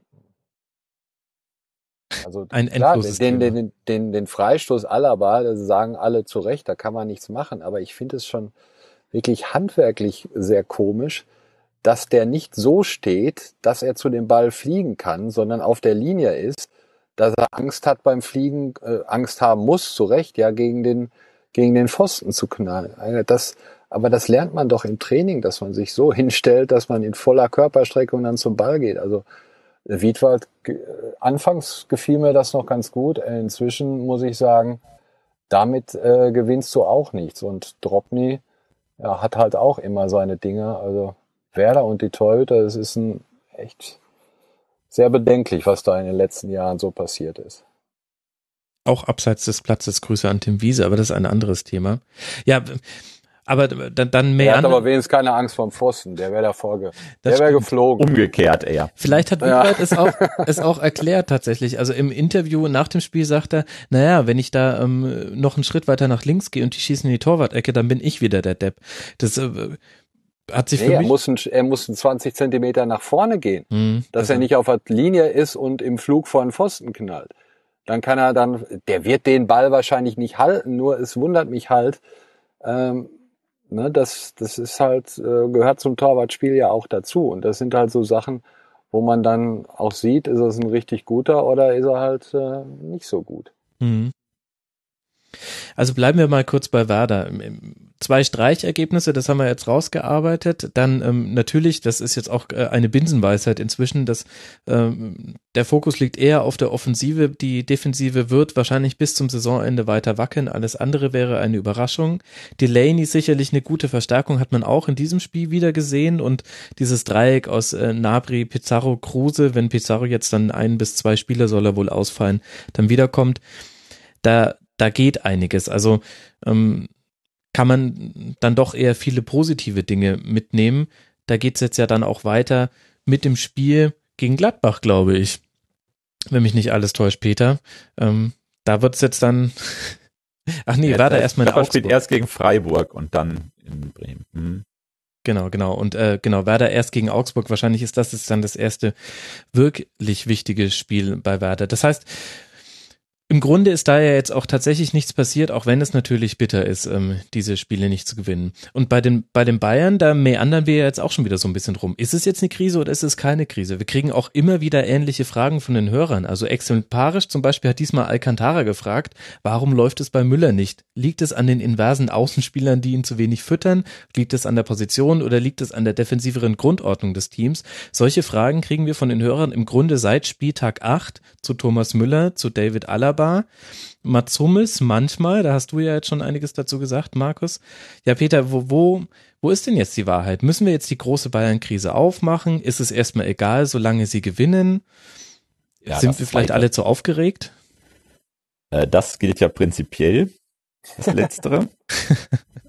äh, und ansonsten würde ich schon sagen, das Zweite. Und äh, es gibt natürlich wirklich in dem Fall, weil es ist ja so ein gängiges Muster, was gesagt wird, Ancelotti ist derjenige, der auf das Frühjahr guckt. Ja, jetzt kommt das Frühjahr hoffentlich auch bald und schnell und ähm, dann wird man es einfach sehen. Also dieses Leipzig-Spiel war natürlich eine extreme Beruhigungspille, weil dann mhm. genau dieses diese Geschichte weitergesponnen werden konnte. Ja, die Bayern, sie springen halt im Moment nur so hoch, wie sie müssen und dann die großen Spiele, dann sind sie aber da.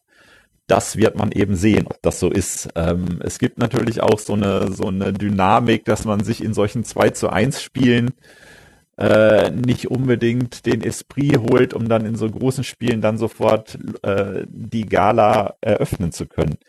Das ist aber auch sowas von Augurenleserei im Moment. Das ist ganz schwierig. Also was halt nicht schwierig ist, ist zu bearbeiten, ob wir jetzt die große Krise ausrufen müssen, weil wenn diese Mannschaft jedes Spiel gewinnt, ist das für mich keine Krise. Dann hätte ich für andere Clubs und Vereine, denen ich jetzt besonders im Kopf habe, hätte ich sehr gerne eine Krise.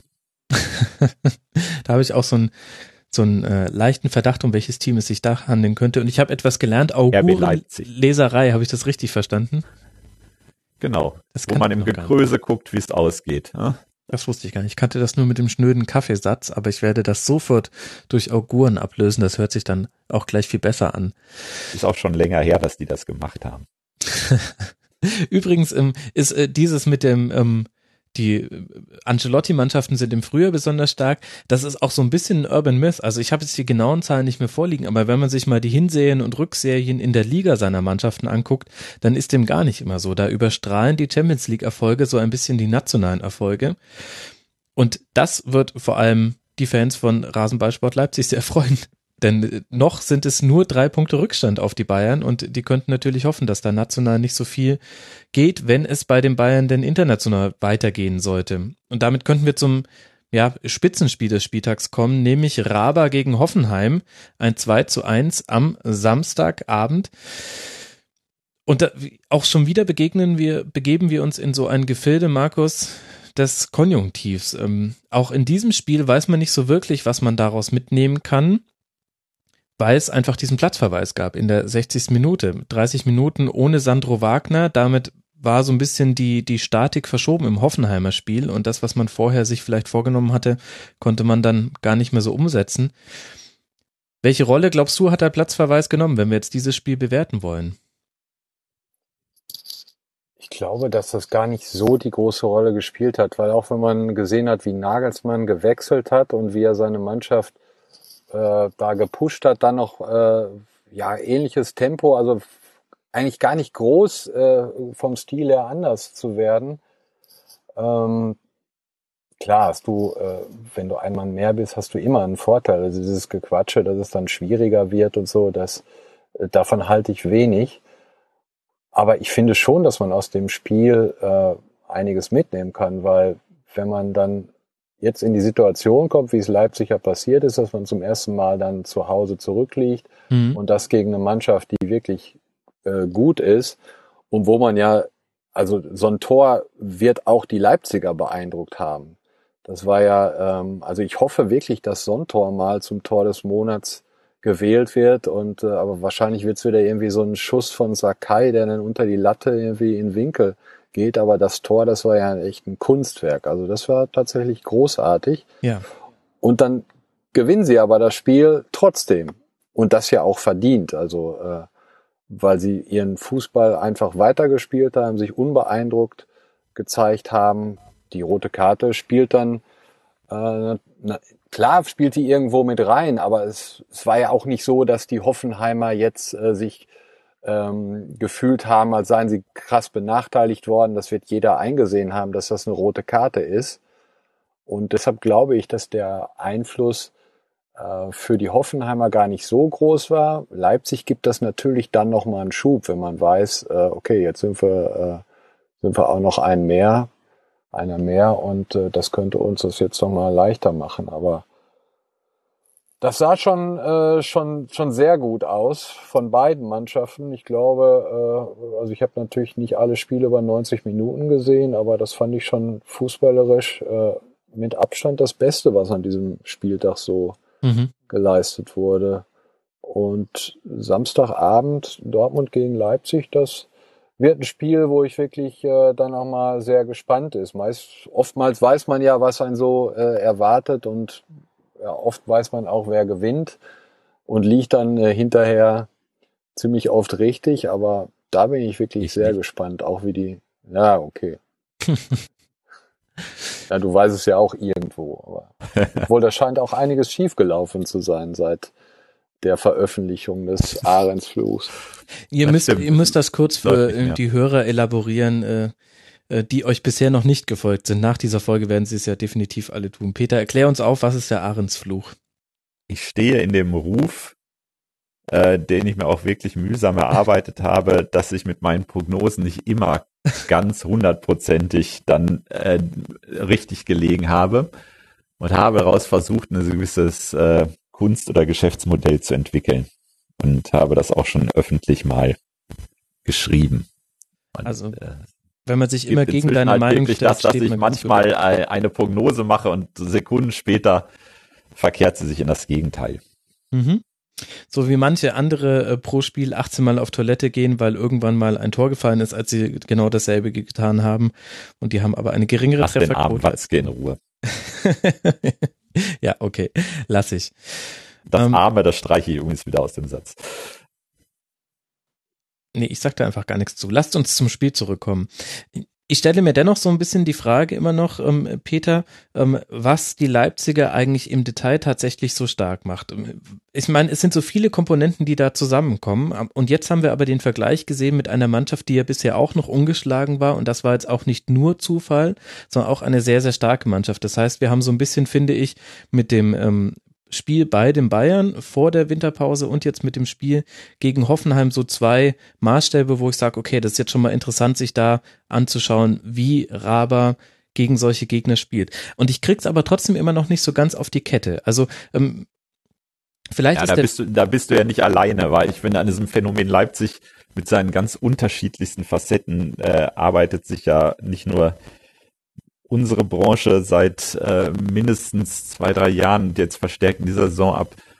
Und ähm, ich glaube, es ist einfach ein extrem komplexes Konstrukt, was das ausmacht, weil äh, wo mitspielt, um jetzt mal den Banalen anzufangen, die spielen einfach wirklich guten Fußball. Also wenn Marc sagt, das macht Spaß zuzusehen an diesem Spieltag, dann kann man ja noch mal eine Woche zurückgehen in diesem furchtbaren ersten Spieltag äh, in diesem Jahr, wo wirklich das Spiel Leipzig gegen Frankfurt das Einzige, was man sich überhaupt angucken konnte, mhm. ähm, äh, weil es einfach, also wenn man die auch wirklich ganz doof findet von allem, was äh, mit äh, dem Marketingkonstrukt RB zusammenhängt, es macht dann einfach schon Spaß zuzugucken. Es ist einfach guter Fußball.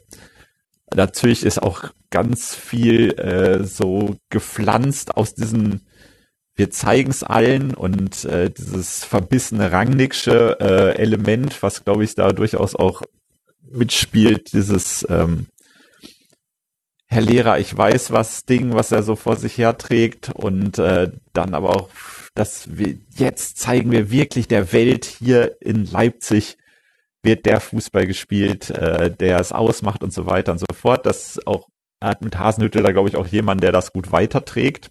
Hm.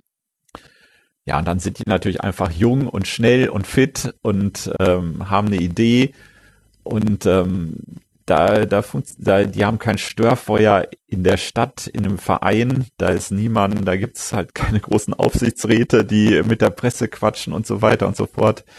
Also das die ist Presse natürlich ist ja sehr kritisch da in Leipzig. ja, die ist äh, auch extrem kritisch. Aber wir können nicht beim HSV sagen, so äh, der Boulevard hat gar keinen Einfluss und jetzt bei Leipzig sagen, weil es keinen Bu kritischen Boulevard gibt. Können wir schon sagen. Na gut, dann mach das mal. Erstens ist die erste Aussage ja schon mindestens 30 Minuten her und zweitens geht's ja jetzt um Leipzig, da kann man alles sagen. Das stimmt. Ähm, also da ist wirklich, da ist natürlich einfach so, äh, ne? so sowas wie Corporate Identity ist natürlich da durchaus vorhanden, ne? So und und da das, was die eben auch so als Markenzeichen und beziehungsweise auch verkaufen und was bei vielen auch verfängt. Also ich habe heute in der SZ einen Kommentar gelesen, wo stand ja als nächstes Jahr wird der erste genuin ostdeutsche Club in der Champions League spielen. Äh, wundert man sich natürlich schon, mhm. was da so genuin dran sein soll. Mhm. Guckt nochmal im Fremdwörterlexikon nach. Ähm, aber ähm, der Spieler von Wolfsburg, der sich über die Pfiffen beschwert hat. Richtig. Ja, der wiederum ist natürlich eigentlich Ostdeutscher, nämlich er war beim SC Magdeburg 74, glaube ich, Seguin. ja, okay. Also insofern äh, funktioniert da natürlich auch vieles und äh, was finde ich schon äh, so ein Markenzeichen ist, so rein was das Team angeht, das ist schon, dass sie gewissermaßen unbeeindruckt sind. Also, dass mhm. sie unbeeindruckt sind von so einem Gegentor, unbeeindruckt von so einer 0 zu 3 Niederlage in München, unbeeindruckt davon, wenn sie auch einen starken Gegner haben und sie vielleicht erstmal nicht so in die Gänge kommen.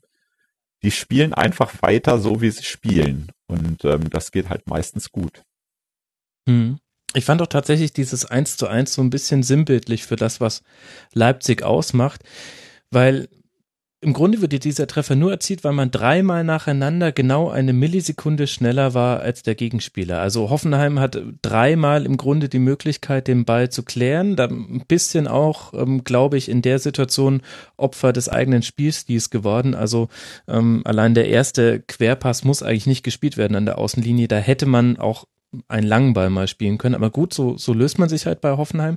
Und dann gab es aber drei Zweikämpfe, in denen einfach genau der Leipziger den Schritt schneller war und deswegen das Tor fällt. Und das ja gegen eine Mannschaft, die bisher auch nicht dadurch aufgefallen ist, dass sie besonders langsam im Spielaufbau ist und nicht handlungsschnell ist irgendwie fast für mich dieses eins zu eins fast das komplette Spiel so ein bisschen zusammen. Aber es beantwortet halt leider, finde ich, auch nicht die Frage, wie lang das sich noch tragen wird. Das, da muss man sich tatsächlich einfach nur zurücklehnen und mal gucken, äh, wie lang sich das trägt. Ob sich das jetzt auch noch über die kommenden 16 Spieltage hin äh, so manifestieren wird.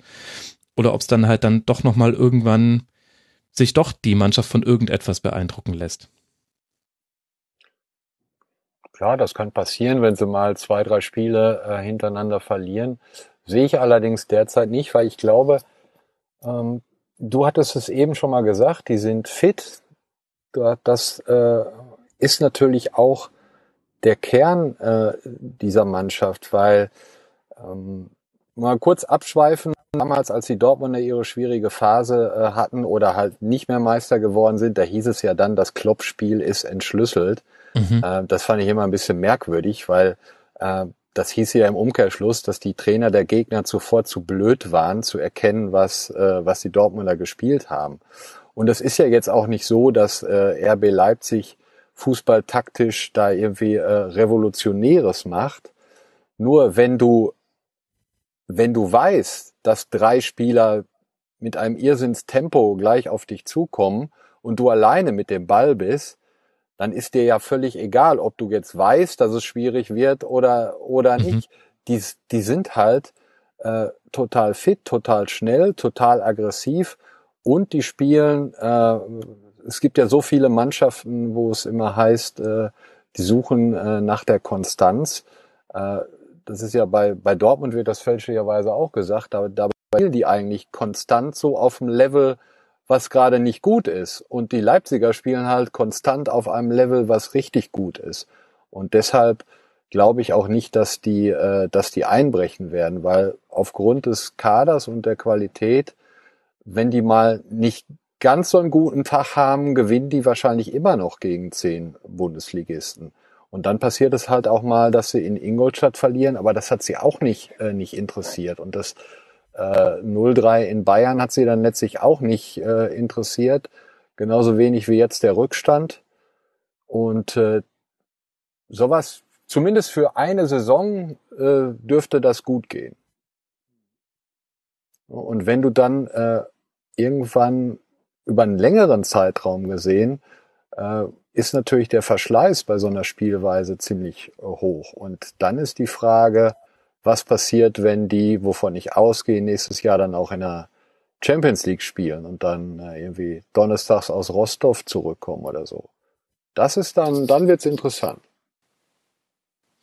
Ja, elf Punkte Vorsprung jetzt auf den Tabellenvierten Borussia Dortmund, über die wir gleich noch sprechen können. Das ist eben der Vorsprung auf die Champions League Qualifikation tatsächlich ja nur. Sehr beeindruckend auch, ähm, das vergisst man fast so ein bisschen in der Berichterstattung über Leipzig, den fehlt der erfolgreichste Vorlagengebende der Bundesliga, nämlich Emil Vosberg. Äh, der hat jetzt nicht gespielt, aber durch einen überragenden Navigator, also noch besser als in der Hinrunde, finde ich jetzt in den, ähm, jetzt gerade in diesem Hoffenheim-Spiel, ähm, wird dieser Verlust total aufgefangen. Das hätte ich ehrlich gesagt auch nicht gedacht, dass man sogar den zentralsten äh, Spieler seines Aufbauspiels so ersetzen kann. Aber das ist dann eben ein der weiterer nächste Aspekt, Woche auch noch fehlt übrigens. der auch noch fehlen wird gegen Dortmund. Ja, wenn sich auch die Frage klären wird, die Alex Muck uns gestellt hat unter mitmachen.rasen.de, äh, schon wieder in Überzahl gewonnen, kann es Leipzig eigentlich auch noch gegen elf? Das werden wir jetzt dann vielleicht erleben am nächsten Samstagabend gegen Borussia Dortmund. Da kann man echt gespannt sein. Dann lass doch mal auch über Dortmund sprechen, denn äh, da lief nicht alles so, wie man es sich gewünscht hätte beim Auswärtsspiel in Mainz. Nur eins zu eins.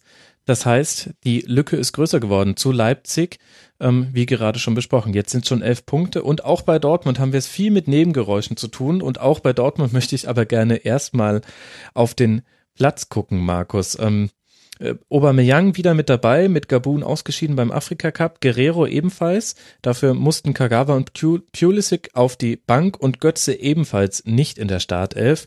Bei Mainz hat Büßmann und De Blasis haben begonnen für Donati und Jubamin. Nein, genau umgedreht. Die beiden haben begonnen für Büßmann und De Blasis.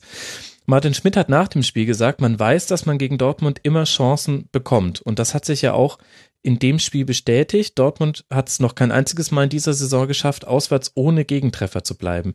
Ist die Defensive die wichtigste Baustelle bei, beim BVB?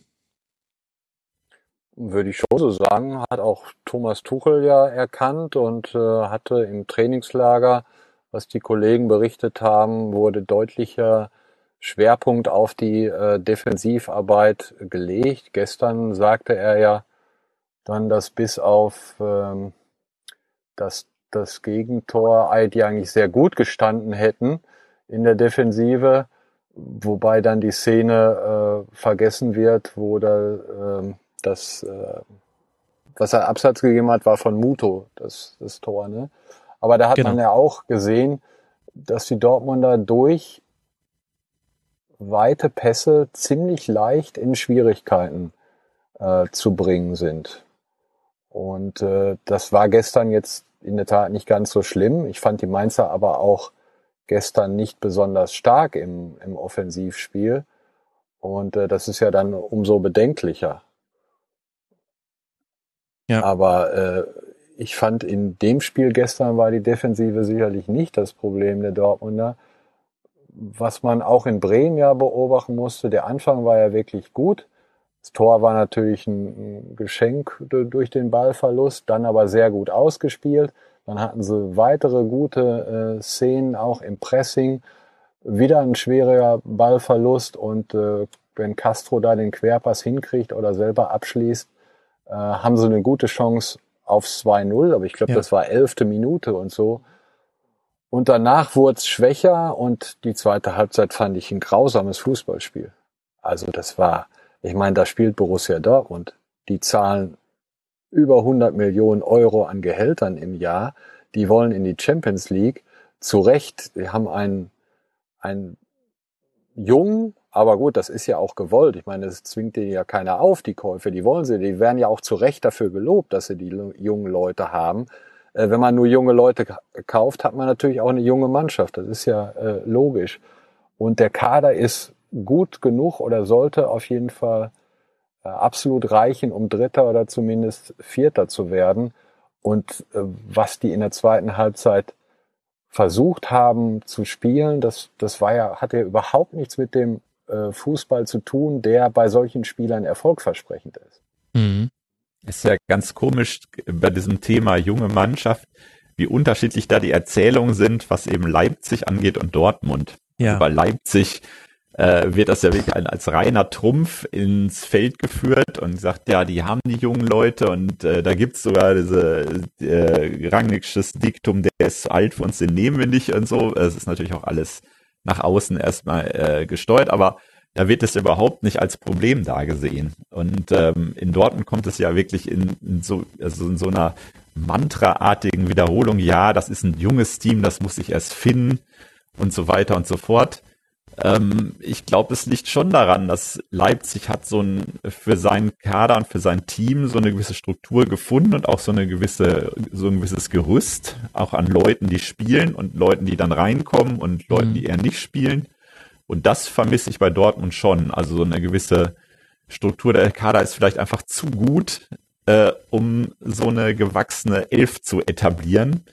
Ähm, und da ist es dann wahrscheinlich die große Kunst, ähm, dann alle so zu steuern, da, dass man sagt, da hat man ein paar unverzichtbare, da hat man ein paar, die man fast immer bringt, da hat man ein paar, die von der Bank kommen und die Impulse noch geben und da gibt's auch einige, die erstmal draußen sind.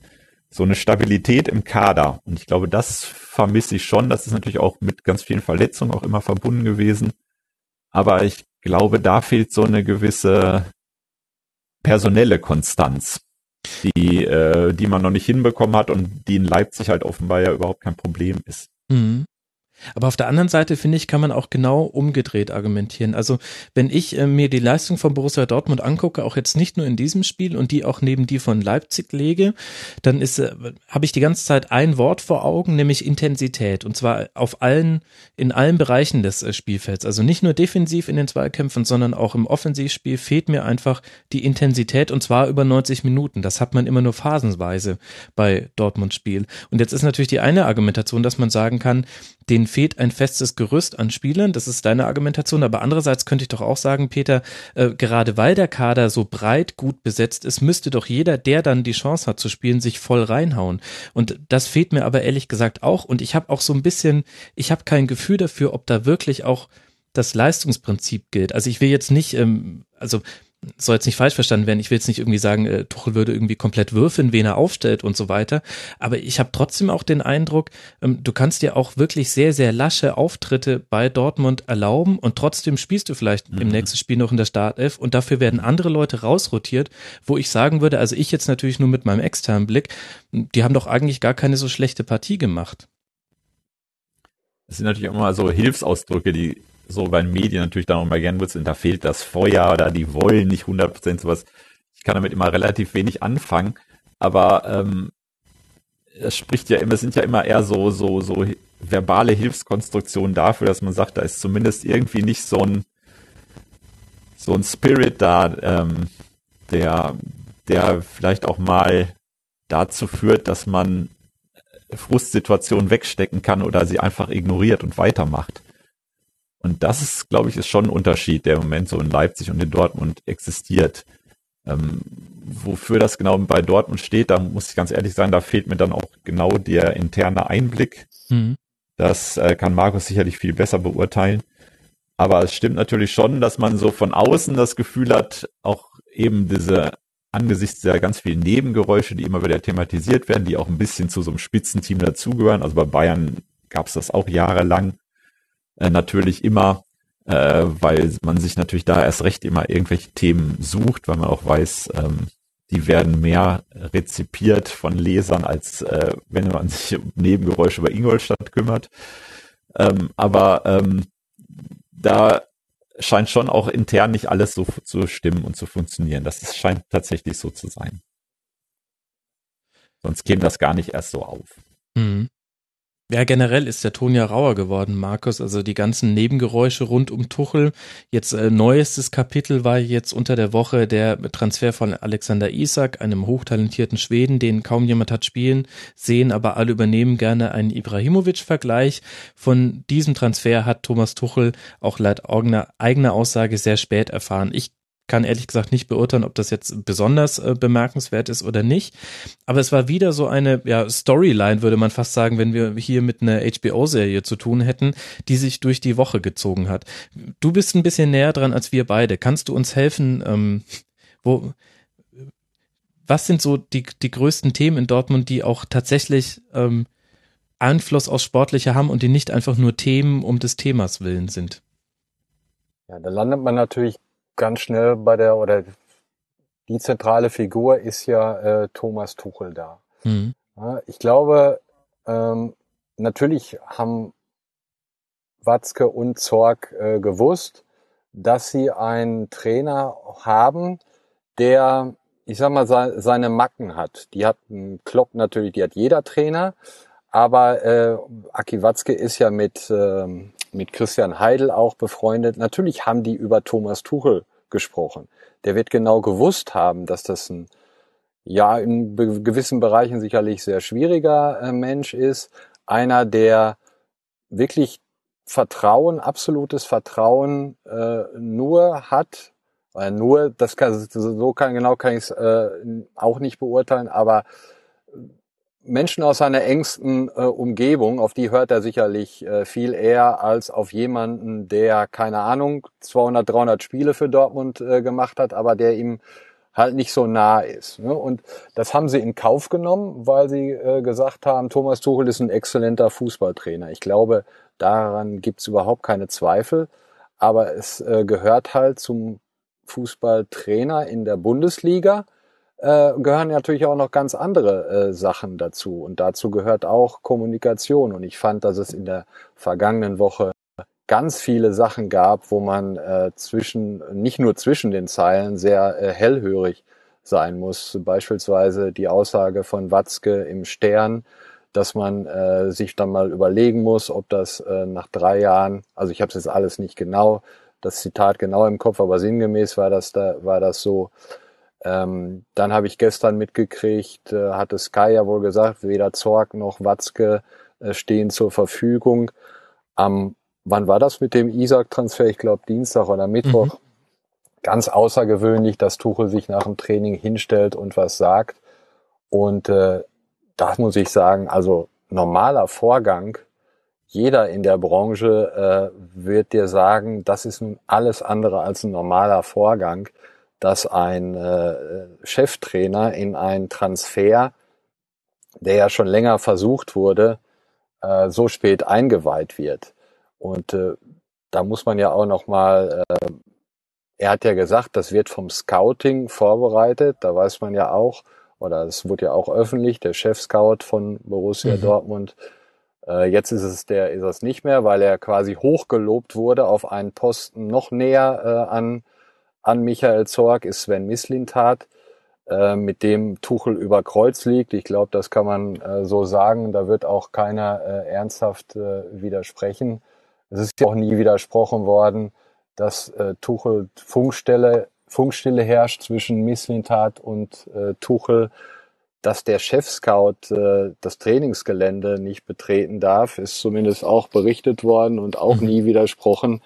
Also wenn man da von einem normalen Vorgang spricht, ähm, das, das kann sich ja jeder zusammenzählen, dass das alles andere als normal ist, was mhm. ich eigentlich fast noch bedenklicher fand als äh, diese Isaac-Geschichte war, dass Tuchel gesagt hat, das sei ein auch deshalb ein normaler Vorgang, weil es bei, ich glaube, Emre Moore und äh, Dembele genauso gewesen sei. Ja, das fand ich auch krass. Also mhm. Dembele, äh, da haben die, das haben die Dortmunder ja sogar öffentlich kommuniziert, dass sie schon sehr lange da äh, hinterher sind und den eigentlich schon ein Jahr früher haben wollte, sich die Möglichkeit aber da nicht ergeben hat wenn wir jetzt alles glauben, was erzählt wurde, dann hieße das ja, dass Thomas Tuchel über, über Monate äh, nicht gewusst hat, dass Dortmund einen, einen der begehrtesten Spieler Europas haben will. Und also ich glaube, wer das ab, wer das äh, äh einem abnimmt, dass das ein normaler Vorgang ist, diese ganze Thematik, Scouting,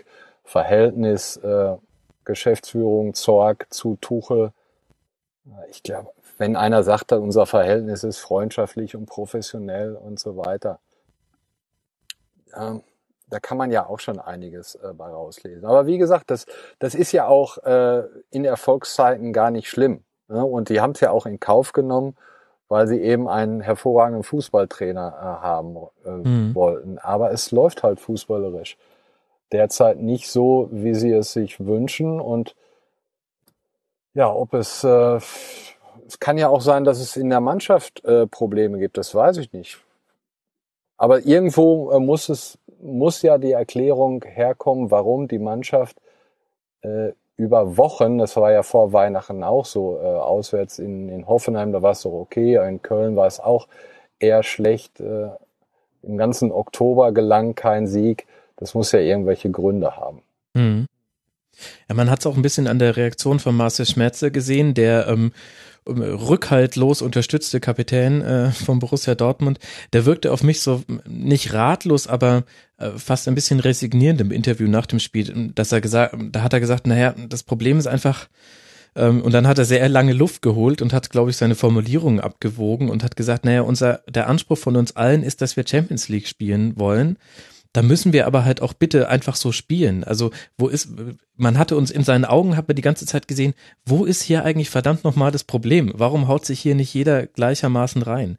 Genau, das ist genau der Punkt. Das hat er ja auch, äh, also ich habe das Interview selber nicht äh, gehört, sondern das habe das heute auch nur in indirekter Rede gelesen, aber Schmelzer soll ja gesagt haben, ähm, das Tor, äh, wenn nicht der unbedingte Wille bei allen besteht, äh, so das Tor zu verteidigen oder ja.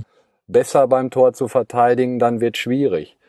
Das ist natürlich ein kleines Alarmsignal, wenn der Kapitän sowas sagt. Also irgendwie ist äh, Dortmund ja, glaube ich, ehrlich gesagt der neue FC Hollywood. Nur hat noch ist noch keiner drauf gekommen, dieses Attribut vom FC Bayern mal zu lösen und äh, den Dortmundern zu transferieren. Aber was wir da jetzt Dortmund schon ist das neue Los Angeles. Ja gut, äh, in manchen Hinsicht wäre das jetzt auch wieder ein sehr großes Kompliment und sie haben sich ja auch sehr, politisch haben sie sich ja ähm, äh, nichts zu Schulden kommen lassen, eher im Gegenteil in dieser Woche mit einem sehr schönen Tweet, The Only Wall We Believe In und dann ein Bild von der Dortmunder Südtribüne. Aber wirklich schon Wahnsinn, wie, wie viel wir über Dortmund in der Schlusskonferenz schon geredet haben, wie selten es dabei es nur ums Sportliche ging. Es ging immer auch um Nebenthemen. Man kann das nicht mehr auseinander dividieren. Und ähm, ja, bin ich sehr gespannt, wie sich das weiterentwickelt. Aber mit Blick auf deine Aufnahmesituation immer noch im Auto, Markus, und auf deinen laufenden Akku, lasst mal weitergehen. Denn jetzt kommt ja das, worauf Peter die ganze Zeit schon wartet. Ich glaube, ihn hat das alles nur so leidlich interessiert, was wir besprochen haben, weil es nicht um Borussia Mönchengladbach ging. Aber jetzt, Peter, jetzt geht's los. Das sind ja alles künftige Gegner. ja, Gegner oder Opfer, je nachdem. weiß nicht, wie bewertest du es denn? Also jetzt gegen Leverkusen auswärts, ähm, dahinter kann man ein Ausrufezeichen setzen in Klammern. 3 zu 2 gewonnen nach 0 zu 2 Rückstand. Hacking der Highland, Highland Hacking. Ja, es ist wirklich merkwürdig, muss ich sagen, ne? weil es natürlich dazu noch gab, dass dieses Spiel an diese zwei Halbzeiten zerfiel, wo man in der ersten Halbzeit gesagt hat, ja, echt ordentlich gespielt und auch durchaus selbstbewusst angetreten. Mhm. Aber man kriegt natürlich dann wieder so zwei Treffer. Das war so, ja, das, die, man kannte das natürlich einfach. Das hat war in dieser Saison einfach schon hundertmal der Fall und äh, in der Geschichte dieses Vereins schon zigtausendmal der Fall. Und niemand wirklich, würde ich mal behaupten, hat damit gerechnet, dass sich das in der zweiten Halbzeit so fundamental ändert. Ähm, und das ist natürlich dann auch einfach wahnsinnig einfach zu sagen, ja, der Trainer hat in der Halbzeitpause da offenbar die richtigen Worte gefunden und der hat denen wieder den Glauben an den Sieg zurückgegeben.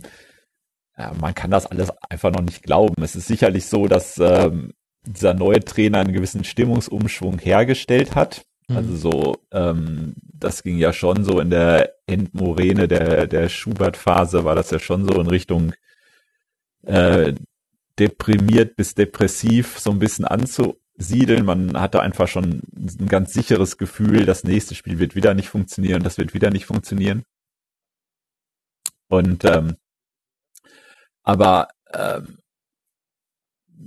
solche Ereignisse sind natürlich trotzdem ganz, ganz schwer zu ergründen. Ne? Dann, mhm. dann ist natürlich einfach so ein Stindelschuss drin und dann schnell nach der Pause, dann wird der Gegner nervös und ähm, dann hat man auch Glück, dass die dann auch sehr unsortiert waren, die Bayer Abwehr beim 2 zu 2 zum Beispiel, wo Stinde dann ja wirklich auch komplett alleine vom Tor hm. einköpfen konnte. Raphael gewinnt den ersten Zweikampf seiner Karriere durch körperlichen so, Einsatz so und nicht durch technische Überlegenheit. Und beim dritten Tor gewinnt er sogar den zweiten Zweikampf dann seiner Karriere mhm. durch körperlichen Einsatz. Ähm, also ähm, da kommt dann einfach natürlich mehreres zusammen und dann ist so ein schnelles 2-2 da und dann hat man natürlich so einen Drive. Ne? Und das würde ich jetzt aber wirklich gar nicht jetzt unbedingt auf den Trainer zurückführen, sondern dann würde ich sagen, das ist dann so eine Spielsituation, wo man als Mannschaft dann auch plötzlich merkt, wir können jetzt was machen und der andere, der Gegner wird einfach nervös und wird natürlich dann auch unsortiert und der Gegner ist dann auch Leverkusen, muss man dann auch sagen. Ne? So Mhm. und ähm, den, wo das auch so ein bisschen in ihnen drin liegt, dann auch äh, ganz plötzlich chaotisch zu agieren und äh, so eine gewisse Inkonstanz ist ja einfach deren zweiter Vereinsname. Also insofern äh, ist es, glaube ich, noch sehr einfach, diesen Trainereffekt jetzt ganz oben anzustellen, aber sicherlich ist, dass diese Mannschaft mit dem Trainer, glaube ich, gut zurechtkommt und gut harmoniert und es einfach auch ein Typ ist, der da auch in der Situation und, und mit der Zeit, die er über den Winter auch hatte, ähm, sich an diese Mannschaft zu gewöhnen und umgekehrt, glaube ich, das ganz gut gemacht hat bisher. Mhm. Ähm, man muss natürlich einfach, aber das war jetzt wirklich eine Halbzeit, man muss jetzt einfach abwarten, wie das weitergeht, aber sowas kann natürlich, natürlich einen Push geben. Und jetzt Heimspiel gegen Freiburg, da kann man immer einen 2-1 Sieg davontragen und dann hat man dann so ein Gefühl, jetzt sind wir in so einer Spur und dann geht's weiter. Da gibt's dann wahrscheinlich erstmal wenig, was dem dann störend entgegensteht. Mhm. Wenn man so nach den Veränderungen sucht in den Spielen jetzt unter Hacking, dann ist äh, die herausstechendste Personalie Jonas Hoffmann, der ja immer so ein bisschen ein Mysterium war für viele Fußballfans und Experten. Meiner Meinung nach, zumindest für mich ist er eins. Man, ich habe nie so ganz verstanden, warum er irgendwann seine Leistung, die man schon mal von ihm gesehen hat, gar nicht mehr aufs Feld gebracht hat. Wie hat er dir jetzt gefallen in den beiden Spielen? Würde auch sagen, das Mysterium war, warum man dafür acht Millionen Euro ausgibt im einem vergangenen Winter. Er hat das gut gemacht. Also ähm, der war für mich, also der hatte ja auch wirklich bis dahin kaum eine Chance, muss man sagen. Bei Gladbach hat, glaube ich, ein, zwei Startauftritte mal gehabt und hat sonst auch wirklich gar nicht gespielt oder Kurzeinsätze nur gehabt. Wahrscheinlich schon so ein Motivationsspieler, denke ich mir. Jemand, der auch Rückhalt braucht. Mhm. Und ähm, dann kann er das äh, leisten, was er ja schon mal zumindest in einer Mainzer Zeit gezeigt hat. Bei Dortmund waren das ja auch immer nur so, so Aufblitzen von kurzen Momenten, ähm, schwer einzuschätzen. Aber ähm, wahrscheinlich ist es ein Spieler, der bis jetzt noch nie die Chance hatte, über einen längeren Zeitraum in so einer Stammelf mal zu spielen und ähm, diese Chance bisher gut genutzt hat. Also der war schon in Darmstadt einer der auffälligsten und jetzt hat er mir auch gut gefallen. Mhm. Hacking galt ja bislang eher so als Trainer, der gerne im 4-2-3-1 mit einem Stoßstürmer spielt, der ja so klassischer Stürmer ist, wie man ihn heute gar nicht mehr bei allen Bundesligisten noch findet. Ähm, mit Raphael Stindl hat man den Spielertyp nicht. Ich weiß nicht, ob Drimmitsch so ein Spieler sein könnte. De facto ist es ja aber auch eher ein 4-4-2, in dem er spielen lässt. Glaubst du, dass ähm, diese Abhängigkeit, die man bei der Chancenkreierung immer noch von Stindl und Raphael hat, ist das ein Bonus oder ist das ein Malus? Also man kann es natürlich in beide Seiten verargumentieren. In dem Spiel hat es natürlich wieder herausragend geklappt. Ich hatte aber auch den Eindruck, es wäre alles gar nicht so schwierig zu verteidigen gewesen. Also in der Theorie zumindest jetzt. Ich auf der Couch sage das jetzt natürlich. Aber ja. Es ist sicherlich immer ein Malus, wenn du eigentlich nur zwei Leute hast, wo du denkst, die machen die Tore.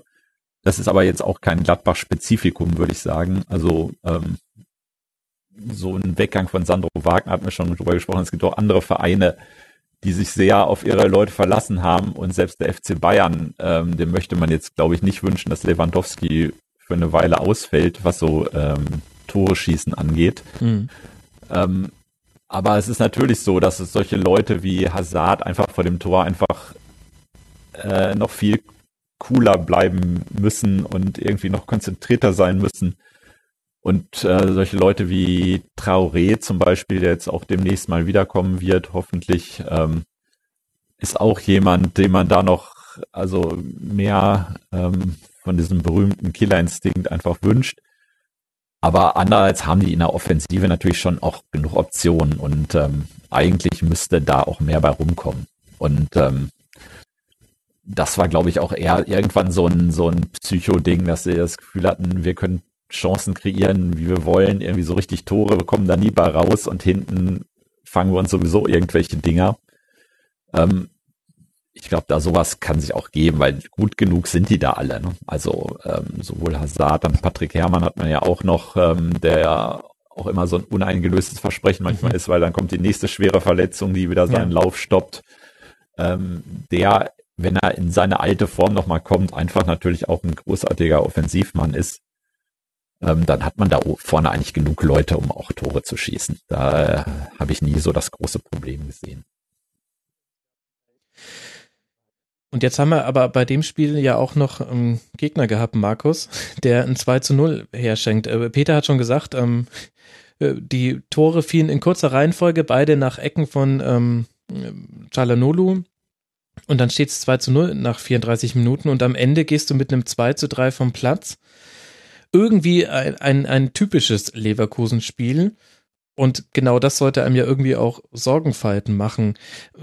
Was fehlt denn Leverkusen, dass man solche Spiele immer noch drin hat und dass man das jetzt auch in der Rückrunde, auf die ja alle ihre Hoffnung setzen. Es muss jetzt eine sehr gute Rückrunde gespielt werden, damit das noch irgendwas wird mit dem internationalen Geschäft und damit rede ich nicht mal nur von der Champions League. Äh, warum kriegt Leverkusen das nicht aus seinem Spiel raus, dass man sowas dann immer noch herschenkt, eine 2 zu 0 Führung zur Halbzeit? Ja, das ist eine gute Frage. Ich hatte die Woche davor das Spiel gegen Hertha äh, gesehen und dann auch äh, in dem Text geschrieben, dass Leverkusen ein ganz neues Element ins Spiel einbringt, äh, nämlich die Geduld. Das war ähm, aber auf den Spielaufbau eigentlich bezogen, mhm. weil sie da wirklich mal so lange äh, hintenrum auch gespielt haben, bis jemand tatsächlich dann zwischen den Linien frei war. Das war ja dieses, dieses Leverkusener Gewaltsteilpass dann. Wir müssen möglichst schnell nach vorne. Das haben sie ja übertrieben. Und äh, am, am Samstag beim, beim 2-3, äh, das fand ich auch war ein ganz typisches Leverkusener Tor. Da gab es ja dieses, ja, das war ja fast schon eine Rudelbildung im Mittelfeld, als dann letztlich den Ball äh, verloren hat. Und ich hatte mir jetzt ähm, bei der Aufzeichnung dann die Szene mal angehalten. Ähm, das ist eigentlich ganz interessant. Ich, äh, ich habe da auch einen Screenshot gemacht, den kann ich vielleicht später mal äh, nochmal twittern, mhm. weil der komplette Raum im Zentrum hinter dieser, äh, hinter dieser Rudelbildung ist frei.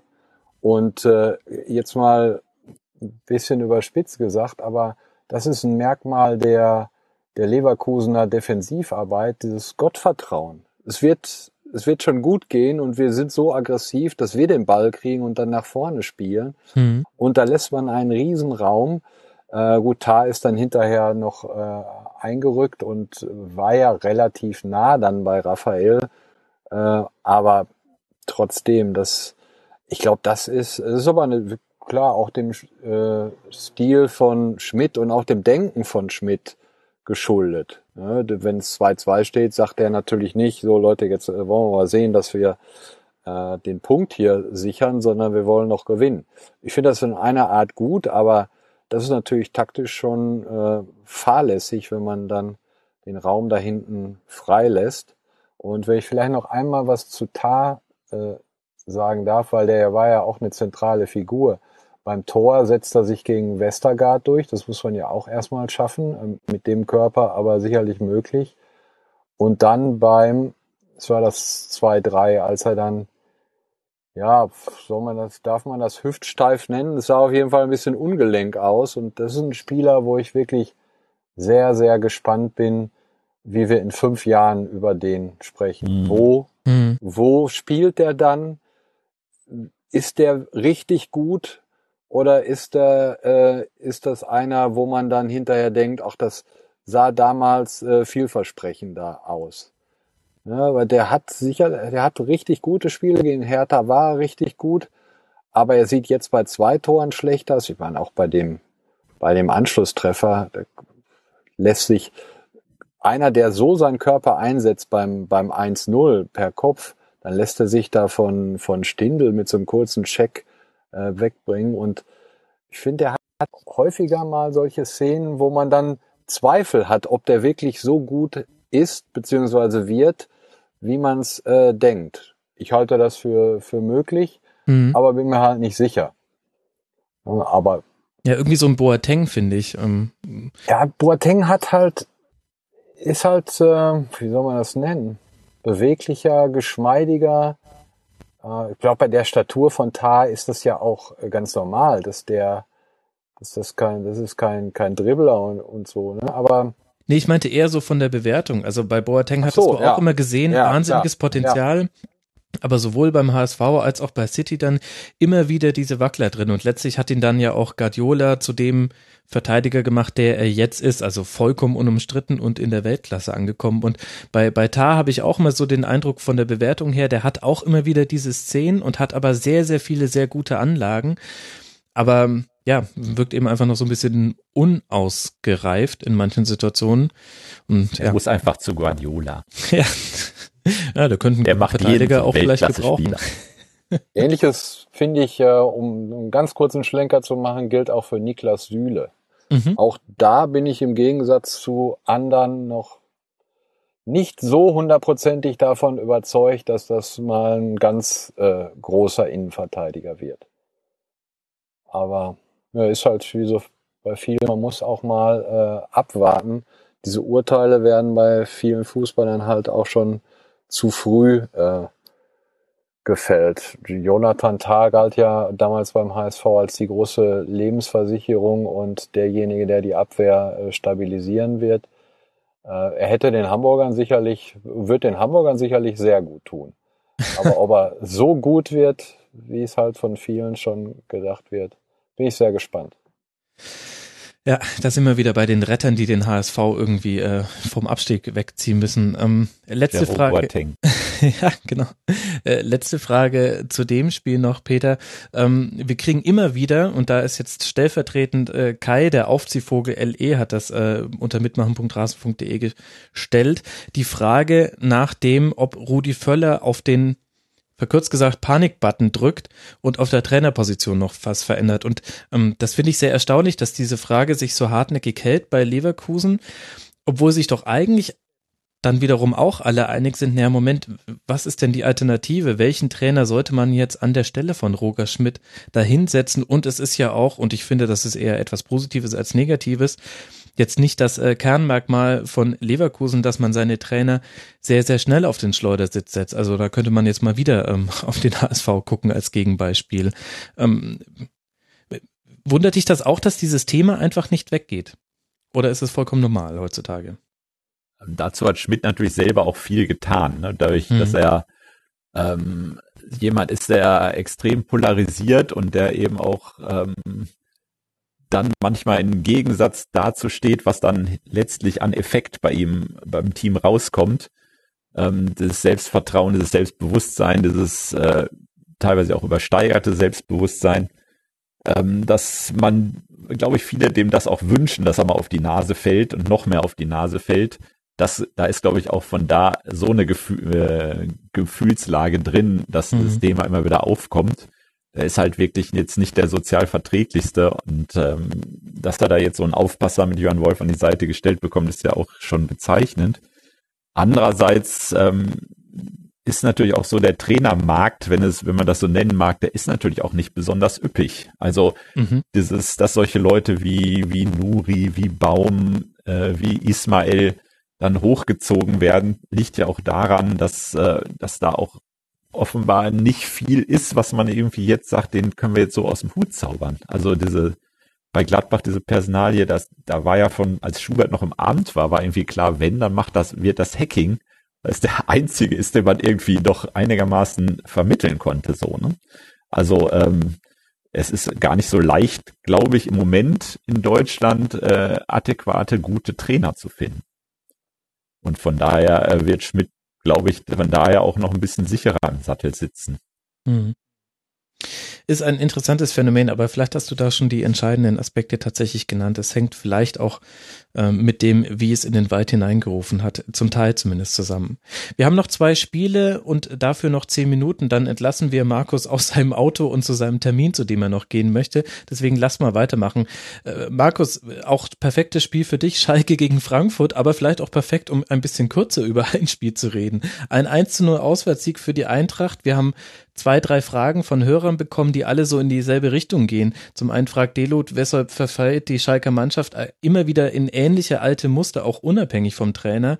Und Sky Niklas 04, ich glaube, er arbeitet nicht bei Sky, aber hat sich so genannt, äh, fragt, äh, lässt sich die offensive Harmlosigkeit, also 21 Tore nach 18 Spielen, von Schalke allein mit den Ausfällen von Huntela, Embolo und Di Santo erklären. Ich glaube, das sind ja schon so die zwei wesentlichen Punkte. Warum läuft es in der Offensive so schlecht bei Schalke? Hat ähm, sicherlich damit zu tun, dass es derzeit große Probleme gibt, das Spiel vernünftig aufzubauen. Mhm. Ne? Auch da wieder eine bedenkliche Aussage von, von Weinziel, der gesagt hat, wir wollten es mit flachen äh, Pässen versuchen. Gut, Höwe, das hat es hinterher gesagt, der, der äh, Rasen sei nicht dazu angetan gewesen, flach zu spielen.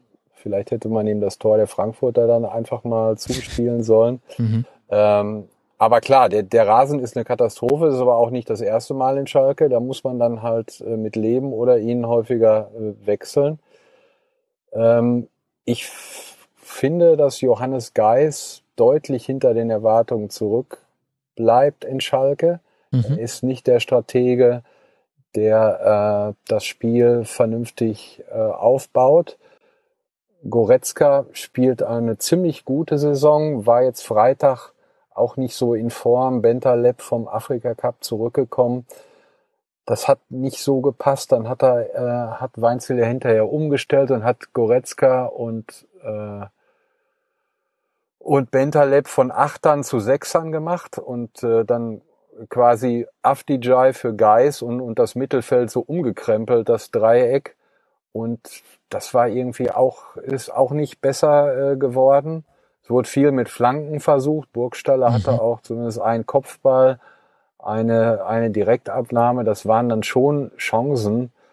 Aber insgesamt ist das Offensivspiel ähm, derzeit sehr schwach und die Frankfurter, die ja in der Defensive überragend waren, äh, die waren nach vorne auch nicht, nicht gut und gefährlich. Die Schalker hatten das äh, ziemlich gut im Griff. Ich kann mich jetzt an, also eine riesige Chance hatte Frankfurt aus dem Spiel heraus, glaube ich, gar nicht. Mhm. Ähm, Es gab einen Ah. Volleyabschluss von Meier am kurzen Pfosten vorbei, aber es war auch nach einem Freistoß. Also ja, bestätigt deine These. ja, klar, die verletzten Embolo, obwohl man da auch noch nicht so viel von äh, gesehen hat, aber was er da gezeigt hat, waren sicherlich sehr gute äh, Ansätze. Und ein Hünteler tut dir natürlich insofern weh, weil wenn du dann äh, mal auf so einen Fußball angewiesen bist, dass das wenig geht und dass du dann Flanken reinschlägst, dann ist das äh, sicherlich äh, eine gute Option. Choupo-Moting ist seit Wochen äh, ziemlich schwach. Was ein bisschen äh, Probleme bereitet, ist, dass Schöpf und Kolasinac, die haben das ja nach der Umstellung auf die Dreier-Fünfer-Kette offensiv in den ersten Spielen richtig gut gemacht. Mhm. Da kommt jetzt inzwischen äh, auch äh, weniger, wobei Kolasinac hat sich deutlich zurückgehalten, ähm, um dem, dem Chandler da äh, keine Vorstöße zu erlauben. Das äh, hätte man vor einem Jahr, glaube ich, auch nicht gedacht, dass Mannschaften Angst vor Timothy Chandler haben. Also Nee. Frankfurt ist echt ähm, Vallejo, das hatte ich ja auch getwittert, den habe ich jetzt diese Saison äh, verfolgt, weil das, da ging es mir ungefähr so wie Tuchel bei Isaac, den hatte ich noch nie gehört, den Namen. Das finde ich Und, alarmierend, Markus. Das ja. ist für, das kann auch kein normaler Ablauf sein, dass du Ja, Vallejo und, äh, wenn man bedenkt, jetzt auch nochmal zum Stichwort, wir haben eine junge Mannschaft, klar ist das, na, natürlich gilt das, aber der hat die Vorbereitung quasi nicht mitgemacht, ist 19 Jahre alt und spielt eine sensationelle äh, Runde auch am, am Freitag wieder. Dazu Mhm. Hasebe da in der Mitte der, der äh, Dreierkette, Timothy Chandler.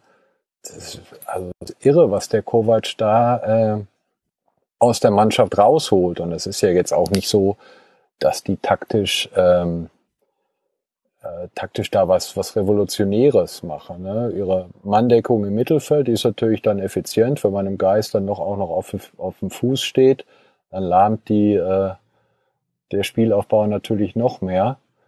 Und ja, das Schlimme für Schalke ist, mit einer, ich nenne es nochmal, soliden Leistung hat Frankfurt drei Punkte geholt.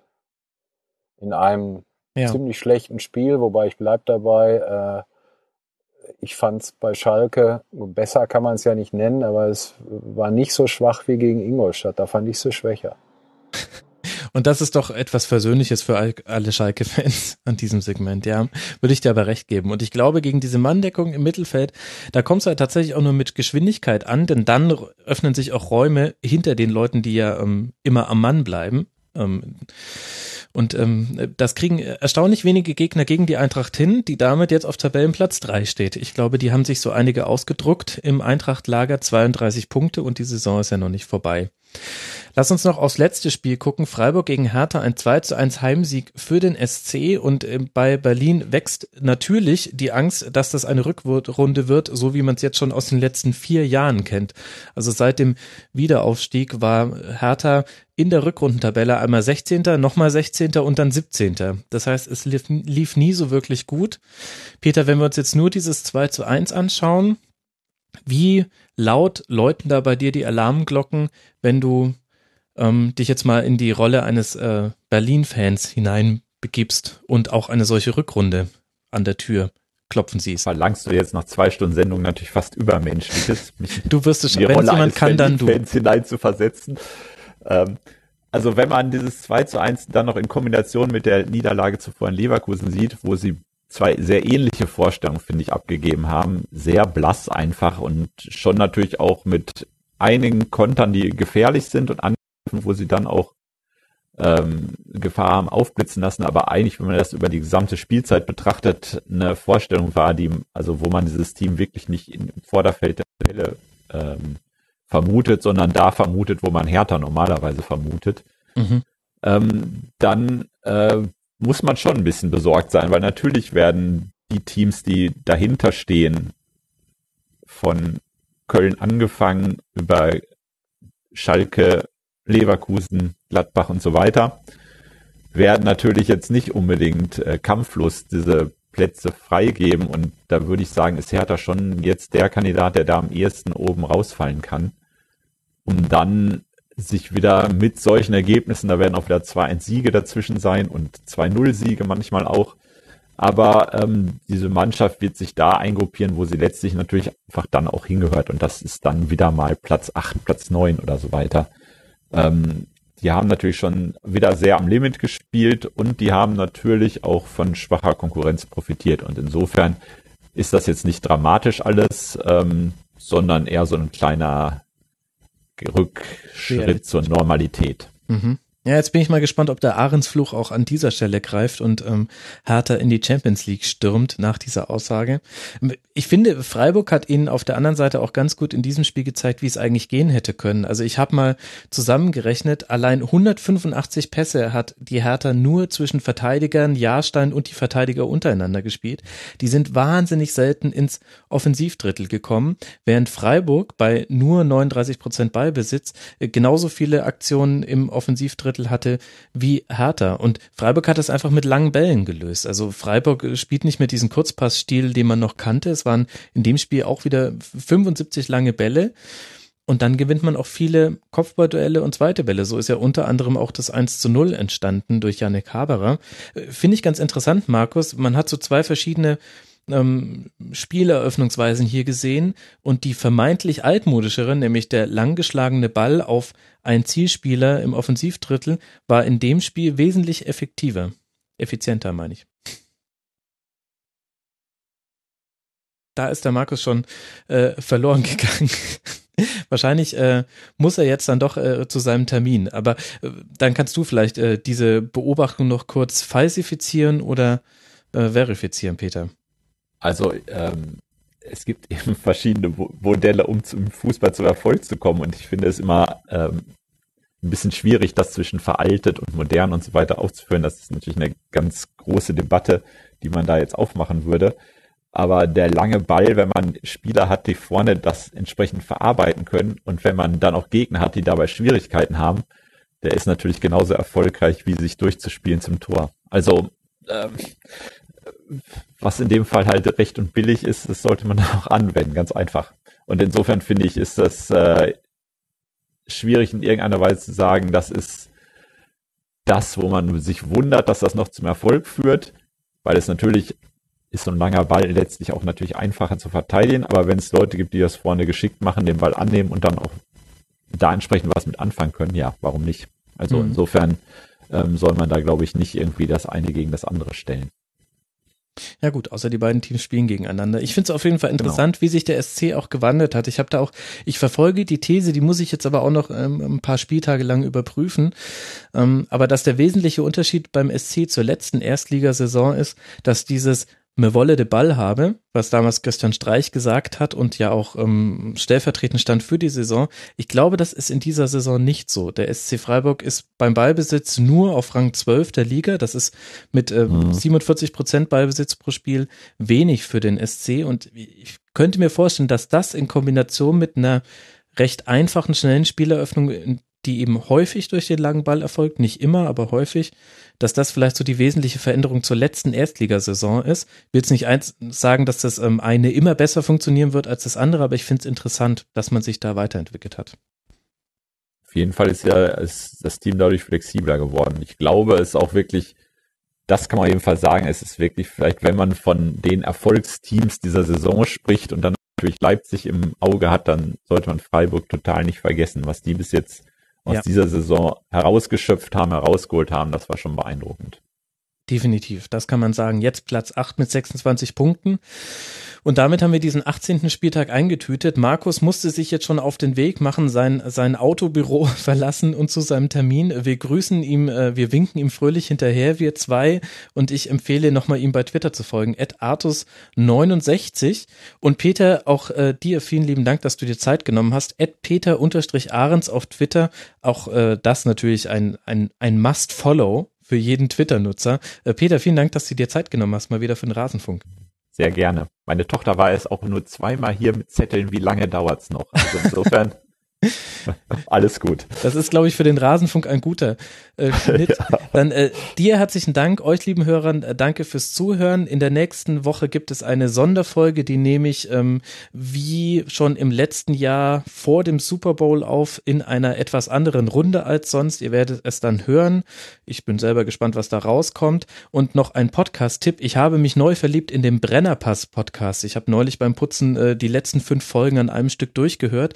Es geht nicht immer um Sport, aber vielleicht ist es auch gar nicht so schlecht manchmal, liebe Hörer. Also hört mal in den Brennerpass, wenn ihr wollt. Ähm, ich bin wieder voll gefangen, voll im alten Brennerpass-Fieber. Ähm, alle anderen Fußball-Podcasts, die es so gibt, findet ihr unter rasenfunk.de slash podroll. Und in diesem Sinne eine gute Woche euch. Wir hören uns am nächsten Sonntagabend, wenn ihr dann schon online seid. Bis dahin macht's gut. Ciao.